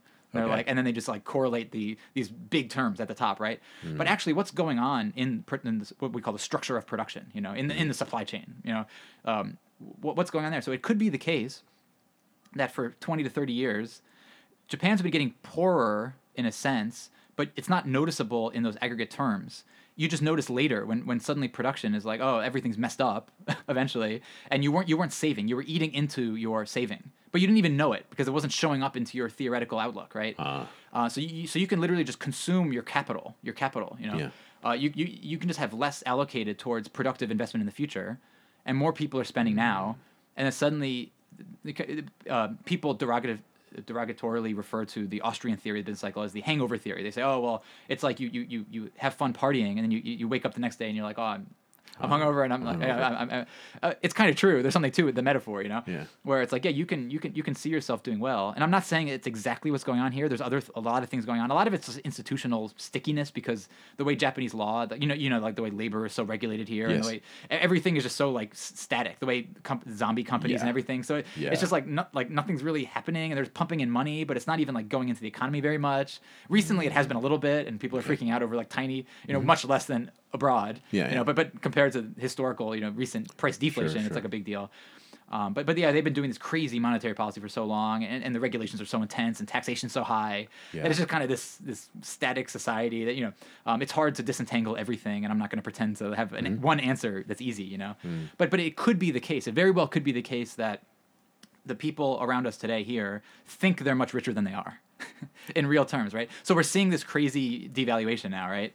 And it could be ah. the case that actually for, for maybe the last 10 years or so, people were acting as if it was like 2000 or 2002, which al- already Yeah. then was not as good as 82 or whatever, which is in the bubble. But but let, well, let's just but actually, what if things right now are not as rosy as people even think, even knowing they're not good, right? Yeah. And, and and maybe maybe within a few years, people will realize like. Oh, we have to we have to really save and invest again because like there's, there's a problem going on. You know, Ah. we need to like unleash entrepreneurial energy, and we can't just like prevent people from getting fired and prevent anyone from Mm. do- taking any risk and that kind of thing, right?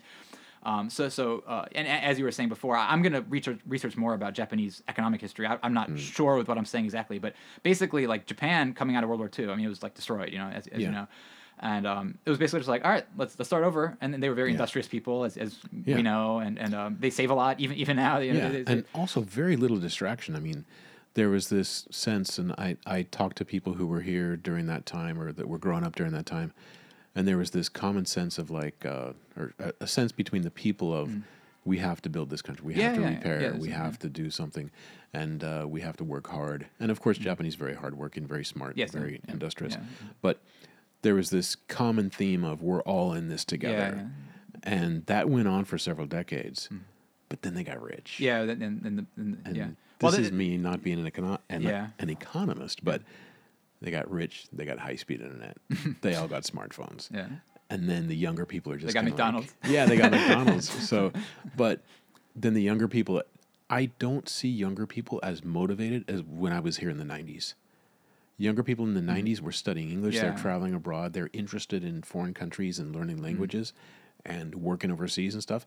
These days, you talk to younger people and they're like, "Nah, I don't really care to travel." Such apathy, right? Yeah, Yeah, everywhere. You just you just feel it everywhere. you just feel this and, apathy. Yeah, you know, not a lot of people getting married, not Yep. many people having kids. Right. I don't know if that's because they can get everything they want on the internet, and they don't need to find uh, the opposite sex. I don't know. Yeah, but um, it's case by case. I, Yeah. yeah, I think a lot of this, like, um, well, this is where I blame these kind of Keynesian policies because if you if things if, if so if there's like let's say two percent, this is what they they target these policies. Yeah. They target two percent. It's not just Keynesians; it's other like even like monetarists and stuff. They they have this this view of like oh you should have the stable growth rate right over time, Okay. this predictable growth rate, right?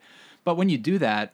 When you save today, you, you have to keep spending now. You can't. You, you're, Mm. you're like literally. You if you expect this, you know in the future that like what I save today, what I earn today, yeah, like sure what you earn in the future might be more to adjust for the inflation in the Okay. future but today you earn today today today bucks right yeah, so if you want to spend on today prices then Yeah. you should spend it today or you know soon right but but if you know that 15 years from now let's say you're 21 you graduate from college and you get your first job and you get paid horrible wages here for your first Sure. job I, I went through it for a few months and Yeah. I, I wasn't a fan but um, you know you get, you get paid really low wages monthly wages right and it's kind of this it- it's almost this like tiered system where like oh you get this degree you get this wage starting out and like it, al- it almost doesn't matter like where you go if it's like a japanese Yep. company and a Jap- it's like that's it right i'm sure there's some variation but like you know not that much right Mm-hmm. um, and, and if you know that like it, deep down whether it's like conscious or not it's like look you can't even afford to like plan for kids you know like Yeah. because like you can't have like a wife stay at home because my understanding is a lot of like japanese girls they, they all go to college but like they kind of just like want to like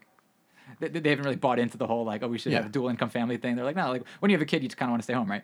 Um, like, you know, there's lots of videos to back this up. There's Yeah. lots of videos on YouTube where people go around in the street in Tokyo Yeah.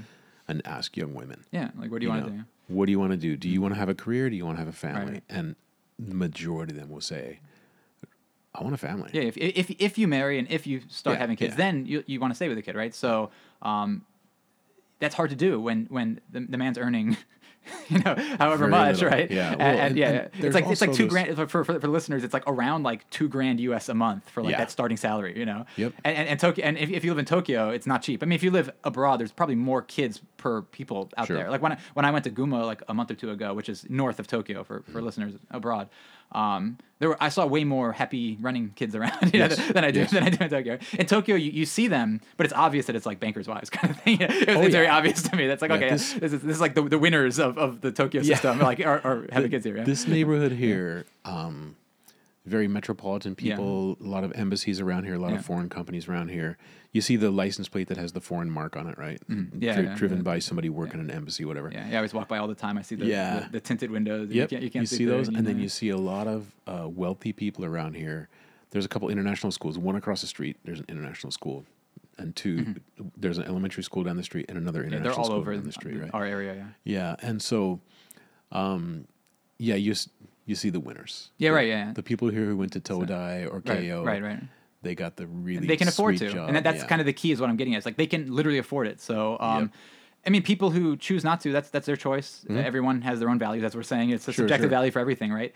But even if you do want that, it's very hard, right? Mm-hmm. Yeah. So, given that this is just the situation, and whether, I, I don't, I don't think most Japanese youth like grasp like economic policy the way I've been describing it and the consequences. But you just know that like oh things are not good. Like like Well, my my life is probably worse than my parents were. pro- You know, kind of. It's just like Yeah, oh, yeah. or it's the same, or like you know whatever. Like you kind of you know what your future will be like already. exactly. There's not much like dynamism or hope or expectation. It's just like yeah, like life is comfortable and it is. That's why I'm here. and that's why yeah, it's, Mm-hmm. Yeah. It's, it's still nice here. I don't mean to like to say it's not nice or anything, Yeah. but it, it's just not not very uh, dynamic. Uh, it's not. Uh, people don't have aspirations or they don't seem to want to even anymore. Yeah, they kind of just gave up. You know. Very predictable. Yeah, yeah, yeah. very predictable. Um, and and also it's it's expensive to raise children here. yeah, it, it's very. I mean, if you if you look at and this is the crazy thing with the the birth rate declining in Japan, you would think that education would get cheaper, but here's what happened, and, and I don't want don't want to be all doom and gloom, but what happened with the the um, daycare situation in Japan is that as the birth rate declined, daycares closed, yeah, not which enough demand, means that there were fewer daycares to take Right, care of kids, which means the prices went up. Right, right. which to me from an american standpoint is like there are fewer people get fewer kids going to daycare the price should go down. But fewer Yeah, kids go to yeah. daycare they close down daycare. The supply crashed. Yeah, the supply crashed. and so the ones that are left Yeah, it's hard to get in. Yeah, yeah, yeah. there are there are women who cannot go back to work because their child cannot get into daycare. Mm-hmm. there are no spaces and so the prices are high you can't always get in Yeah. but then education's expensive uniform's expensive that little backpack they Oh, really? have is Yeah. expensive um, juku like to send your kid to a cram school because the school doesn't teach what you need to know to get into Yeah. college or university uh, to pass the test you got to pass the Yeah, test to get into university and so you go to school and it's basically all day daycare. And then after school, you go to a cram school or a juku, they call it, to learn how to pass the test to get into university. And if you don't get into a good university, you don't get a good job. Mm-hmm. And I, I read a book in the 90s. This, this gentleman, he worked at a trading company or bank or something, and he retired very wealthy. And he said, It's really, it blows my mind to think, and I'm paraphrasing, of course, it blows my mind to think that my whole life was decided by a series of tests when I was like Yeah. 16 years old. Right, right, right. Yeah. So yeah, I'll be avoiding that with my new daughter. So Yeah, yeah, yeah. I'm, I'm going to definitely avoid that whole track basically. But um, yeah, it, it, it's dispiriting if you're young. Like I, I, I um, I'm a visiting fellow at a university in Shibuya right now. Um, so that's my official affiliation in, in Japan. You know, because. Yeah. my, my PhD is in the U.S. right now. But uh, um, and uh, when I'm at the school, I just see a lot of. I go to the library, but I go to the bottom floor so I can have a drink. I got scolded for having a drink in the, in the library. Oh, boy. But so so I, so I stay at the ground floor where like there's it's not inside the library. It's like the library building, but I'm Okay. I'm in like the lounge where people can talk or whatever. Yeah. And I just see half of the the students. These are all college age Japanese students at the school just passed out. Right. There's just no like, it, but like I don't, I don't think I, it's hard for me to imagine they're studying that hard. Where like you know, I think I think it's just, it's just pure like disinterest and like apathy. It's like at everything, right? And half of them are just passed out and like you know. You know, a, a lot of times college or university is four years of partying. Yeah. Because once you get in, you're pretty much guaranteed to graduate, Mm. and you don't really have to study or turn in homework Yeah. um, or finals. Like when I was in college, if you don't pass the final, you don't pass the class, right? Mm, you're right, right. There's there's homework, a, a midterm, Sure, and a final. yeah. That and then percentage of that is taken to, to make your grade. But here, there are only a few majors where you actually have to study. Now, psychology is one of them. Really interesting. Um, you have to actually turn in a thesis. You have to actually have done some some homework and, and some groundwork, some okay. Yeah. footwork. Some yes. But a lot of times, college is four years of partying, and um, Okay. a lot of times kids don't even go to classes. Yeah. Yeah. So you could see it, it could be that they've been partying all night and they're just crashing in the cafeteria Yeah, yeah, because yeah. you know. Yeah, uh, I, I have no idea. I don't. I don't go up to them and ask. But yeah, Yeah. it's. Uh, yeah, I've heard from Japanese professors who are. there- are some who are kind of similar to me, the way I view economics and everything, and they um, they say uh, like don't expect too much. Like uh, you just get a lot of blank stares, if, the if, if any, yeah. if any Ah. stares. You know, the, sta- a stare, would be, a blank stare would be a good thing, right? Otherwise, it's, it's mostly just you know drooped drooped heads and everything. Um, wow. uh, but yeah, uh, but even in the U.S., you know, like I've been teaching online for for over a year now because Okay. I'm here. I'm here. You know, I'm not, I'm not there. Mhm. But um, even there, you know, I get I get two or three students a semester generally to, per class that are interested. Ah. Because I, I just say, hey, I have an open open Zoom policy. You know, when it, based on the time difference, if we can arrange it, happy to talk about anything. It could be about the content in the class or anything really. Yeah. Just if it sparks some interest in you, like because I, I think most most uh, students aren't really getting much personalized attention in colleges anymore. Ah. Um, I, it, I mean, if they ever did, you know, I'm not saying it's worse than it used to be. Maybe it's Yeah, better than yeah. it used to be, but in general, it seems like they're they're more interested in just like um, charting their own path. So I, I just say like, hey, come to me and like actually most of the students who come to me for advice, they, they tend to like not even continue in economics, which is a bad I'm a bad I'm a bad sales pitch for econ, right? But but I say they tell me their dreams and I'm like, hey, like if you graduate with an econ degree, you can do a lot of stuff for sure, but like the natural path is like either you do the PhD in econ and you you continue on for like working at the Fed or you work as a professor like me. Yeah. I'm, I'm I'm gonna work as a professor, or you just like go work for like a bank or whatever. Or, Yeah. but, but you should if you're gonna do that, you should probably like minor in math. Then you should probably do math and like having econ isn't really that required. You should just do math. Then, in my opinion, finance and math, right? Um, Yeah. So so in general, I'm like, look, like I think it's important every human learns the kind of economics we've been talking about. Yeah. But you can you can get that out of books and like it's like look, I want students and I want people to take econ, but I want them to do it based on their own life goal and what uh-huh. they're pa- passionate about. So I, I support more my, my vision for the future education system is more of like a Greek like uh, schola- scholastic environment, you know, where there's Okay. kind of like lecturers and then like there's different schools of thought Yeah. and, and and you kind of the lecturers are kind of around the the academy Yeah. and, and, and this kind of thing and only the really interested people will come and they'll just pay the tuition one on one and then maybe there'll be some different model for like you know when you publish there'll be some decentralized like crypto based payment model for the people interested will pay like you could pay 10 cents to read my article or something in crypto you know because it's so cheap and easy right right yeah, yeah but but like right now the the way the academic system is it's it works. It's like so captured by like a few big companies. And you know it's these scams about the textbooks and everything right? So Mm-hmm. I, I don't assign these textbooks to my students because i'm like look like half of you don't want to be here. I don't want to torture you and make you pay like 100 bucks for like this textbook that you're going to throw away or sell. It, it's just feeding the machine more. So i say look like Yeah. i usually assign free pdfs from mises.org mises institute website Okay. ba- like Me- mises and menger and rothbard and, and these kind of thinkers. Um, and uh, I don't even make them read. I give them what I think they should learn in the lecture. Okay. Because I say like students will if they're interested, they'll read. But I'm gonna, I'm going to tell them everything that's most important, like the kind of stuff I'm telling you about, Hmm. Yeah. the way mo- money works and you know the way inflation works, this kind of the business cycles. I teach like very basic stuff, you know, value theory and, and this kind of things, how science works, like the counterfactual base, you know, Yeah. basis. Well, that's um, very important to learn how to think. Right, right. So, I- so I spend more time on that, and I test them based on what I want. Them. Like, if, if they remember five things from my class, like these are Yeah. the five things I want them to remember, and I make sure that those things are tested repeatedly. Yeah, Over, yeah. you know, because repetition helps them learn, right? Repetition, But I, I don't like I don't torture with like all this busy work and all sorts of Yeah. payment stuff, and because because because teach professors benefit in a sense because uh, they get kind of faded by these uh, publishing companies. You know, they can give you Yeah. Mm-hmm. free free uh, copies of, of textbooks and everything, and you know this this kind of stuff. Um, it, it's not so horrible. I don't. I don't mean to like make it out to be like the worst. It's not like pharma industry or whatever. You know, it's it, it's it's like it's like a quarter there or something. You know the way it works. You know, But, but um, there's a lot of funny biz in the and, and, and if you wanted to read, yeah. if, if I publish uh, some some of my articles might be in a like a, a paywalled journal, Okay. and you'd have to pay like fifty plus dollars for like one article. As, Wow. as a non-academic, if you're an academic, it's this little like you know cartel where like like the school library pays for the membership, okay. but there's kind of this system where like then then the, these these publishing companies. So I've contributed a bunch of these like book chapters in these volumes, and then the volumes are just pumped out, and like it, it almost works out for me in a sense because they're willing to just publish on like almost anything. So they're willing to publish my heterodox, unorthodox, modern Nice. version of economics, right? But um, which I think is right, but but but you know it's not dominant Mm-hmm. right now in academia.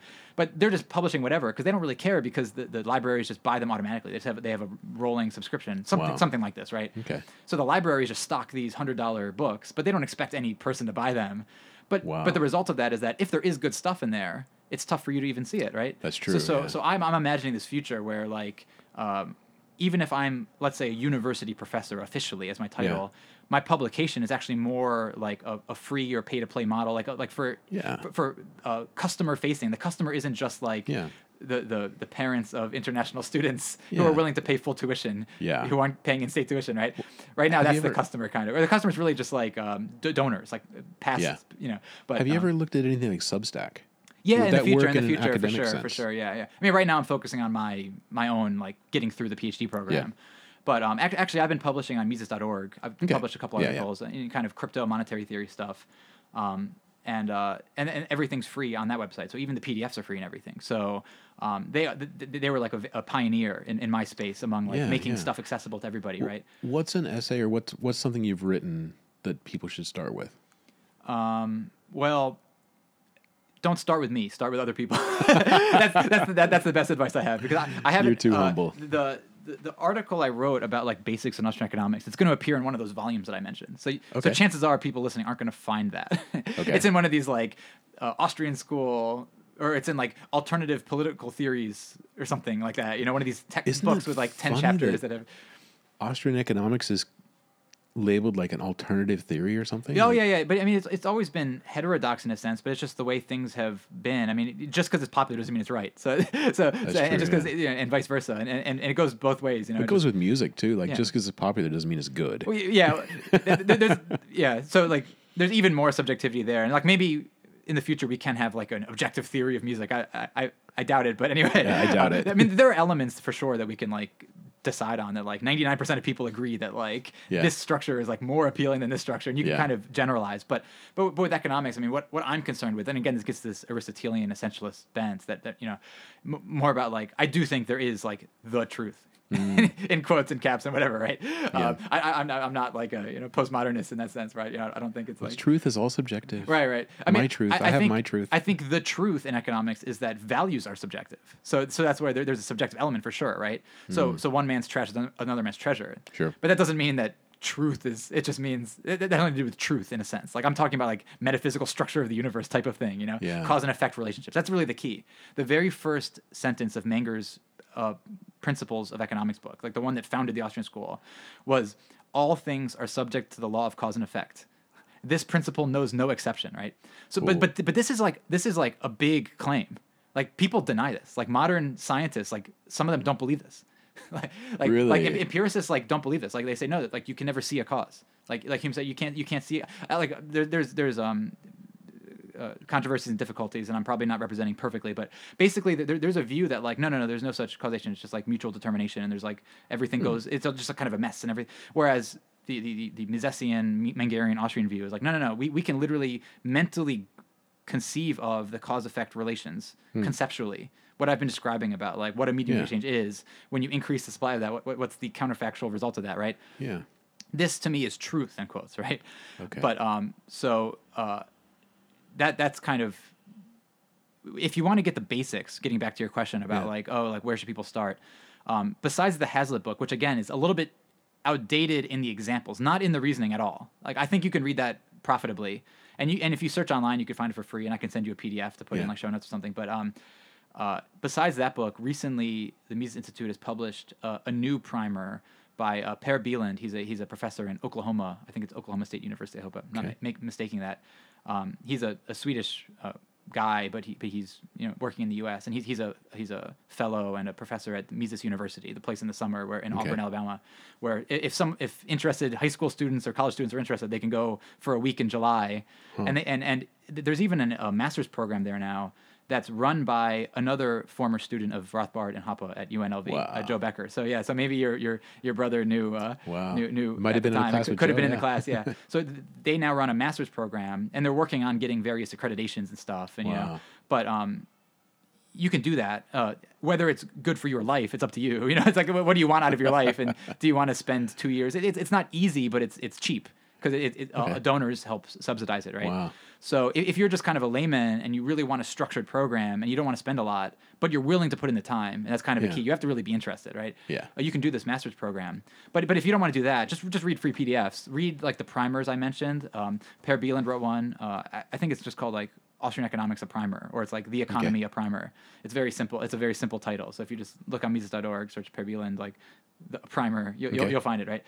Mises.org. How do you spell Mises? M I S E S. Okay, Yeah. And of course, it's based on Ludwig von Mises, the guy I've been Yeah. talking about the whole time. Yeah. Yeah. So um, it was created in 80, 1982 in his, his memory. He was dead Okay. by then, but his wife was still alive, and it made in his memory with a lot of his some of his former colleagues and. I mean, their YouTube videos are amazing. Yeah, yeah, and then they're getting upping their game more and more, and Yeah. getting, and, and just it, for everybody. You know, it's this philosophy that really everyone needs to know this. You don't necessarily need a PhD degree, Yeah. right? That- That's what I tell my own students. I'm like, look, like depending on Sure, what you want out of your life. If you want to be me, I fully support doing what I did.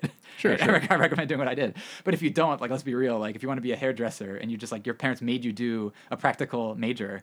Econ isn't even the most practical major you could do. So then I have, I have a real talk with them about that, you know? And I say, like, Yeah. look, you're going to be taking a lot of classes. Like, they like my class. And I say, my school, you're going to take more like me, but like, there'll be repetition and uh, like what you're going to get out of it based on your life. Hmm. You should reconsider, like, may- maybe even taking like accounting is more practical in a sense. Cause like, if you're Yeah. going to be a business owner, like, you need to know the, the current stuff, right? Yeah. It could be. I don't know. Everyone's different. And I always, you know, listen to them and I, I think about their own plan, right? Hmm. But, um, but yeah, so like look up that primer, uh, look up those Rothbard books I mentioned. Um, what has government done to our money?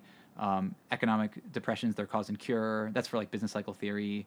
Um, there's all sorts of like short stuff that you can find online, like beginner stuff like that. But Bob Murphy, his name is Robert P. Murphy, like the full name, but his his, his, his name is Bob Murphy. He hmm. wrote a textbook also published by Mises Institute called Lessons for the Young Economist, and that's hmm. also free online. It's Wow. for more like high school and earlier ages, like let's say like sixth grade to tenth grade range or so. That that's the level. But how nowadays I, I I use it sometimes anyway because like Sure. I just assume no one knows anything, and it's like they, they build Yeah. up step by step. So that's called Lessons for the Young Economist, and that, that's also a great like it's literally structured like a textbook, but it's not written like a textbook. so, so it's structured like one, but it's it's like accessible, no math really, and you know it's just like, it's just verbal. Um, and then uh, yeah, other than that, um, from there you, you would take it from there and just keep looking at re- recommended readings from there. But that would be a good start. And then when when you eventually get to it, if you really are into what I'm talking about, this this Austrian approach to economics. Uh, you'll eventually get to Mises' Human Action, which is like the masterpiece in our tradition. Okay. Uh, it was pu- first published in 1949, but there's a 1998 version that's free on Mises.org called the Scholars Edition. Why is everything free? This is Because because it's Mises- yeah, it's just the philosophy of education. So yeah. Wow. So that's why I, I recommend free stuff because like look like Yeah. uh, if you don't know if you're going to be into it, like check it out, and then if you're into it, if if you need structure, which I did, I needed the structure. Yeah. I was doing readings, but I would you know I would watch more videos or I'd listen Sure. Mm-hmm. to more podcasts, same as you're doing now, right? And I said, hey, if I want my future to be in, dealing with these ideas, I need some structure, I need some guidance. So I went to George Mason, and with some real pros, uh, you know, Pete, Mm-hmm. Yeah. Pete Boettke is like he's really like good at this kind of academic uh, stuff. Mm-hmm. So I'm, I'm, I really learned from him and, and Chris Coyne, who, who himself was Pete Boettke's student, and he's Chris Coyne's my dissertation advisor. So Wow. it's kind of I mean, th- th- th- we're like kind of like a, a family there in a sense, Yeah. you know, every, everyone because it's a very unique place in a sense, and and, and since since um, Pete Boettke has really like you know been at the program. Uh, his students have started to make programs also in the U.S. So Texas Tech University has a program with Ben Powell now. Um, it's another good program for people. Um, it's in Lubbock, Texas. If people like, like to be in that Okay. part of the world, Yeah. um, they can go there. And, and there's more programs springing up here and there um, that that, Hmm. that that are available. But that's that again. That's if you want to go the PhD route, which I did. I, I Yeah. Mm-hmm. want this really professional training. For me, I, I treated this whole PhD experience as more like professional training. Yeah, Rather yeah. rather because like I already knew a lot. I already read these books for like eight years or whatever. Yeah. But it was just a matter of like how do I like how do I write papers that get published? How do I Mm. network with academics? How do it, it- it's more of like a professional training. So. Yeah, so yeah. that's why if a student wants that, I, I tell them to do what I did and Yeah. depending on what they're interested in, go with these people or those people or that, that or that. Okay. Um, and then for, for foreigners, I should say, for people who want to study in Europe, um, because the programs are different there, the PhD programs. So you don't have to do like, like my program in the U.S. I did like a master's on the way to the PhD. Yeah. I already had a master's before, so I, I was kind of I doubled up with another master's just Wow. to get the PhD in the U.S. You know. Okay. But if you go to France, there's a professor named Guido Hulsmann. He's he's a German guy uh, teaching in France. Many of his students are my close friends. They're excellent economists. Uh, he's, he's he's also an expert in Mises' thought. Um, if people want to go to an inexpensive, like you know, it's like government subsidized kind of French program, Yeah. I think uh, it's in France. You need to have a master's in econ though. But I believe you can get the master's at the Mises Institute, Ah. and then go to France if you want, right? Wow. But but if you're in the U.S. and you want to do a traditional program and you want the traditional training, you can do like what I did and go to like George Mason or, or these kind of Okay. schools, right? So so that tends to be the advice I'll give to people if they hear about economics and get so passionate. But um, but even if you don't, just read read some basic stuff. Read Hazlitt, read Rothbard, read Bastiat, read Menger. Menger's not that hard to read if you read the Principles of Economics. It, it's old, and and Mises Yeah. said it more developed, but not not that much more developed. Like Menger had most of it there. Mises just added more meat to the bones and like fixed a couple things here and there, right? You can just read these for free online and just and become a smarter c- citizen Yeah. and then go about your life in an educated way. Yeah, and then yeah. and then we started the conversation by you saying you're ignorant, but you won't be ignorant anymore. You can have an Yeah. opinion and not be ignorant. So go. that- that- it's, it's even better than being ignorant, which is even better than being ignorant and having an opinion, right? So so so, uh, so yeah. You know, I when I was younger, I would I was ignorant with an opinion. Sure, yeah. Now Every, just- everyone is. Me too. That's, yeah. Now I'm just ignorant. Right, yeah. That's what you generally grow into. You know, there, there's all, Yeah. all sorts of expressions about that. You know, Yep. um, but but then yeah, if you're interested in knowing more about what I've been talking about, then yeah, definitely just look at those resources. Um, and um, people can email me too. So my my um, school email, which you can email about this kind of stuff with questions, would be like k l a m b e r seven at gmu.edu. That's my school email. So if you want to email me a question, a more personalized question, uh, feel Yeah. free, and I'd be happy to Cool. talk. Uh, I talk to past students all the time. I have a Zoom call for tonight with with a student from a year ago. that Awesome. I just keep on top of. As I said, like two or three person class, and that's over over twenty years. I'll have an army of of like a, a lot of you know, a lot of students, ex students that are interested. So I, I just noticed that's the, that's the way to make it work. You, you have to meet people where they are, and like um, Yeah. you can't drag people kicking and screaming to economic Yeah. literacy. You have to you have to try to inspire them through Mm. just saying this is important and this is why I love it, and then uh, see if they see if they like Well, it I too. can definitely tell you're very passionate Yeah. about it because uh, we could go on for hours, and I, I could listen to you for hours. No, thanks. I, I don't have a lot to to say other than Yeah. wow. Well, at some point, I'd have to just start giving my own lectures. You know, I'd have to get into Yeah. philosophy of science and explain like this Yeah. distinctive conception of science. You know, or talk about Yeah. the boom bust cycle, this kind of thing. Or Yeah, I wouldn't really get into alternative theories. I didn't really get to criticizing them. But you know, I think I always teach my students correct what I think is correct the first time. yeah, Uh, and then later I explain there are other ways, and I, I try to be honest in my portrayal. But I also tell them this is why I think it's wrong. And I always say like, feel free to tell me, feel free to contradict me. yeah, But then, like, you know, for your sake, you should probably like come prepared. You know, don't just like, you, you know. But, I mean, yeah, I'm, I'm gonna be friendly about it. But like, Yeah. I've I've read this stuff a lot, so like, Yeah. Um, so so don't don't just think just because you heard it on, on on CNN, like, oh yeah, I can Yeah, come up. at least come armed. Yeah, yeah, yeah, yeah. Yeah. But I'm, very happy always. Like I say, like, look on your exam, I ask these questions that might be open ended, but like you can give anything if the reasoning is tight. Like you're gonna get a good grade. But um, with that said, you know, I'm like I feel it's a disservice if I don't teach what I think is right. Because a, Yeah. a lot of teachers, almost most teachers, I'm not, I don't know the percentage or whatever, you know, but a lot of people, even the ones I've talked to at my university, will be like, yeah, but it, it's bad to teach them something that maybe, like, for example, the next class they take won't be like that. And I'm like, well, for like, sure, if you're in that kind of situation and like literally the school tells you like you must teach these things, okay, like that's your job. Sorry, that's like being a lawyer and Mm. Yeah. dealing with a client, Yeah. or whatever. But when you're not, I, I think it's a disservice to not teach what you think is right. Because and then that gets back to my my dream model of education, which Mm. is just like literally just like like street cor- street corner preachers almost, Yeah, you know, yeah. but, but maybe within a more dignified setting. But you know, but essentially the same type of thing is like you just you attract people as you you merit the, Yeah. the attraction bas- basically. Um, so um, and, and it's worked out so, somewhat for me so far. You know, I, I only have a, a year of evidence or so, but students who those two or three per semester who really. Yeah. into it, they, they say, hey, like tell me what you teach in the future. I'll always take your class. I'm like, hey, I'm Wow. just I'm just a student teacher. You know, I'm Yeah. not, I, I don't have much power and I don't have many different courses, but uh, just getting that kind of feedback is really refreshing because it, Yeah. it, gives me some motivation to be like, hey, I'm, I'm, I'm two people at a time, three people at a time. Yeah. You never know what they're gonna do next. Mm. And, and you know, Menger couldn't have known that I was gonna get inspired by his work or No Mises, idea, right? yeah. They, they they were depressed in their lifetimes and they thought the world was and the world did end. Like two world wars were horrible in their lifetimes. You Yeah, know? Mises yeah. had to like literally flee Europe, you know, to, to, to New York, you know, and, and Menger just kind of went to a cottage and just lived out his life reading anthropology books and, and economics and just being sad That's because they were all wrong about everything and he was right. You know? uh, so um, yeah, so like uh, so that knowing their historical experiences armed me to not expect too much day to day. It's more just like you know planting seeds and just Yeah. nothing else you can really do. Like um, Mises even said this in his memoirs, which were very dour memoirs because he wrote it as he's on the boat fleeing fleeing Europe, you know, in, in World War II. And uh, he basically wrote like, I faced the same quandary that my professors, you know, Menger and, and faced, but I decided to keep fighting because what else could I do?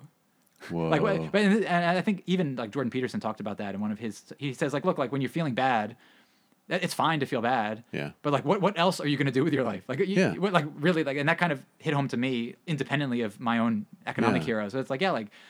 You, you, you have a you do have a choice and like Yeah. take your take your own agency back and like even if you don't expect anything good to happen Hmm. doing nothing will make it happen right so like Yeah. uh do, do your best just do, do your best Well, and, and, and try and It's like that person who says, like, you know, I'm 50 years old. I'm thinking of going to college to get a degree in, you know, art. You know, but it's going to take four years. And the mm. the answer is like, oh, I'm paraphrasing, like, well, how old are you going to be in four years, whether you do it or whether you don't, mm.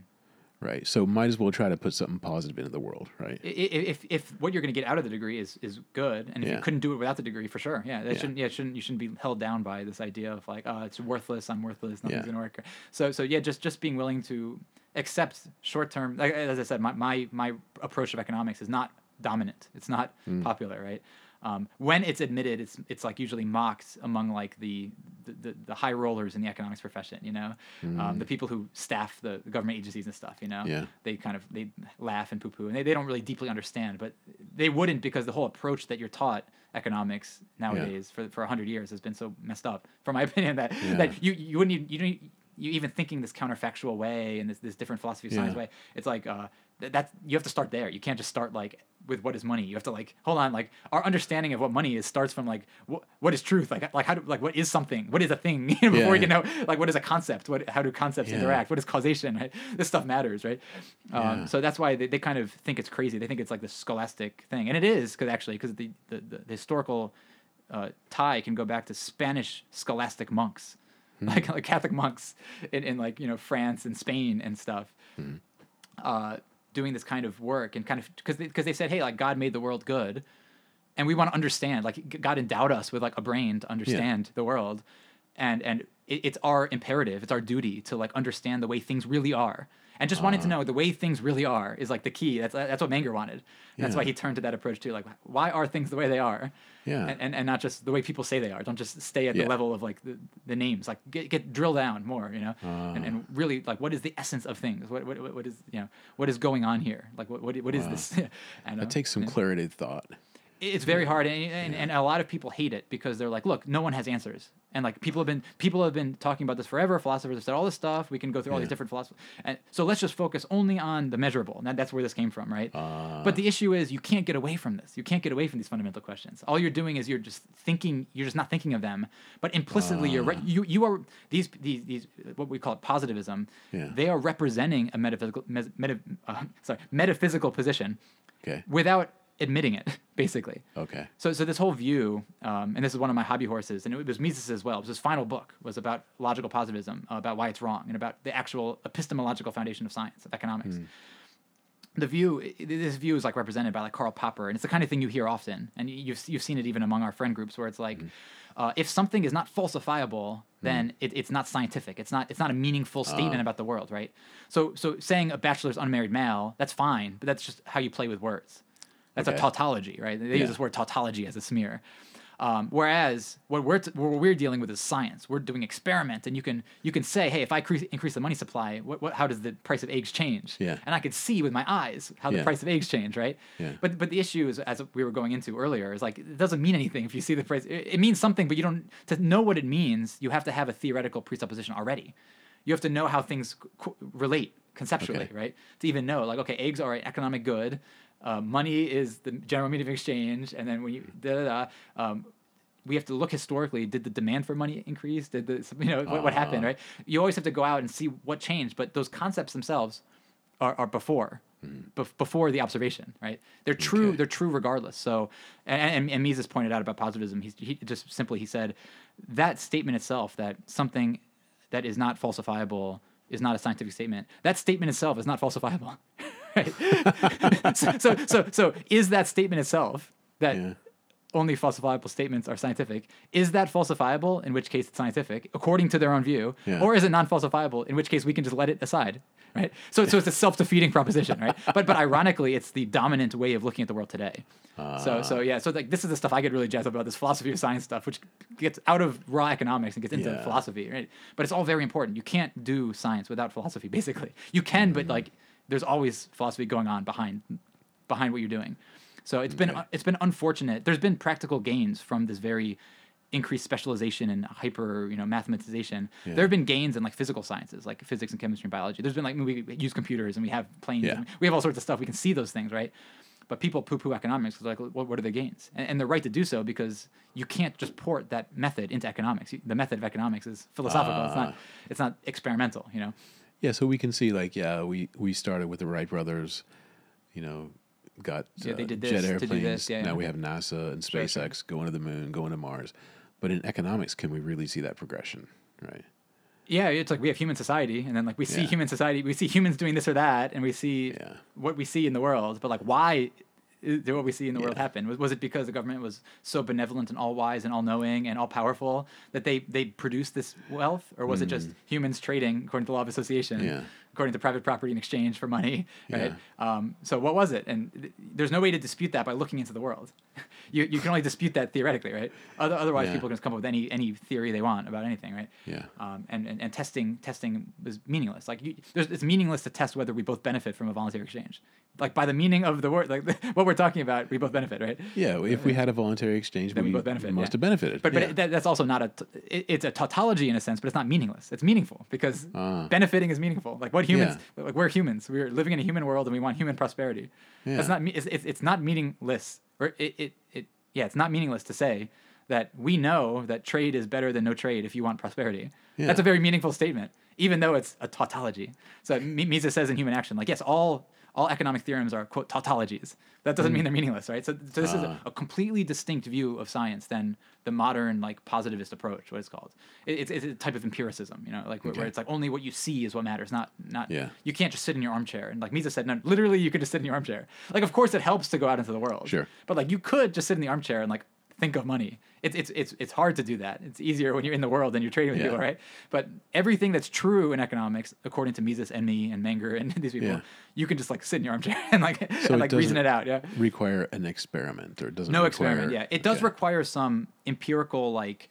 Uh, like assumptions that like there are a variety of things in the world like as i said like the benefit of exchange occurs when there's no variety of things or like for example the, the, the law the economic laws dealing with money are irrelevant in a world where there's no money because like hey if there's no money it doesn't matter what would happen if the money supply increased because there's no money What- what's the difference right but that doesn't mean they're wrong they're still Ah. true so what, what i said about the counterfactual relationship between the quantity of money and the, and the, the prices of goods right Yeah. the, the, the accurate to say is the purchasing power of money. You know, so Yeah. the purchasing power of money will decrease the, the greater the supply of money, all else equal, right? Hmm. Uh, that's true regardless of whether there's money. It, it, it, it, it's, it's just it's just fun to say. It, it, it's true, but it's, it's meaningless because it's not it's not sound in a world without money, but it's valid. It's, Hmm. it's a logically valid argument, but it's not sound because our world does not. Let's, let's say it doesn't have money, in which case it, it's not really going to be much use to be like, hey Crusoe, if you increase the money supply, uh, purchasing power will decrease counterfactually. Yeah. He's like, all right, I'm, I'm focused on catching fish, so Yeah. see you later, right? uh, but but that doesn't mean it's wrong. So that, that gets into its truth, right? Like what is truth, and i- is it true before observation? And I say yes, right? Okay. so that, that's that's the key. But but it's still in the world. It's still relevant to the Yeah. factual empirical world, right? So it doesn't mean we're anti like world. We're not anti empirical in a broad sense, but we're anti this empirical method of economic science, you know, Okay. and and social sciences. So yeah, so there's plenty of plenty of threads to go off of there for interested listeners. But yeah, it's, Absolutely. Yep. So once again, Mises.org. Mises.org is a place to see some of my works and all these free PDFs and all sorts of great writers. Um, David Gordon has a lot of great stuff on this philosophy of science stuff. So Okay. um, you can look up David Gordon. He, he was a friend of Rothbard's. Um, and then, yeah, Rothbard himself wrote on this, and Hoppe wrote on this as well. And there's all sorts of articles on, on philosophy of science stuff. Uh, very varying levels of. I, I, I recommend just Mises, to be honest, like to be the best statement. Mises is Human Action, Theory and History, and Ultimate Foundations of Economic Science. His last three major books are where he really gets into this philosophy of science stuff. Okay. But his followers since then have always talked about parts of it. And and Guido Hulsmann, even the guy I mentioned as the professor in France, he, he's Yeah. written some great articles on the counterfactual that are free on Mises.org. Okay. So you you could just you can just spend your whole year just like looking at PDFs there. And yeah, and um yeah, so like and, and then my, my university is George Mason and um but before I came to Japan full time, when I was still kind of you know b- before the COVID days, Hmm. uh, I was in the Hayek program there. So a lot of the professors that I'm, I, I associate with, they're in the Hayek program. So students can check that out if they're in, into Okay. that kind of thing. Um, and uh, your email once again? yeah, uh, my, my, I'll, I'll just get my school email. You, you can find my like page both on Mises.org and on Mercatus. And the Mercatus Center is where I get my like fellowship for my university. Um, and uh, you can see my profiles there, and you can see my email there. You can Okay. the, the contact me's are different because I have different like profiles in the two different you know. Uh, but um, uh, the, the email for my academic stuff I tend to use is my my George Mason University email address. It's like k l a m b e r seven at gmu.edu. Okay. So yeah, K Lambert, because my name is Karras Lambert. So it's K Okay. Lambert without the T, seven. Seven, For some reason, they gave me seven. Sure. Um, lucky number seven, I guess. I think for law school I was like Green W five six or something. Yeah, yeah, yeah. I, still was- remember my undergrad one. I still, Yeah. I still use the code for things, but I, I, I can't say it because you can access. Sure, them. sure, sure, But, yeah. anyway, yeah. But that was my my email address. Yeah, yeah, yeah, same. Yeah. But they use it for everything. They use it Yep. for yeah. Yep. sure. And then uh, it was my student ID, I think. Yes, yeah. But um, and I, I gave out a false one. That's not my real one. Uh, okay. I see, I see. Yeah, I'm not But, gonna say um, my real one. no.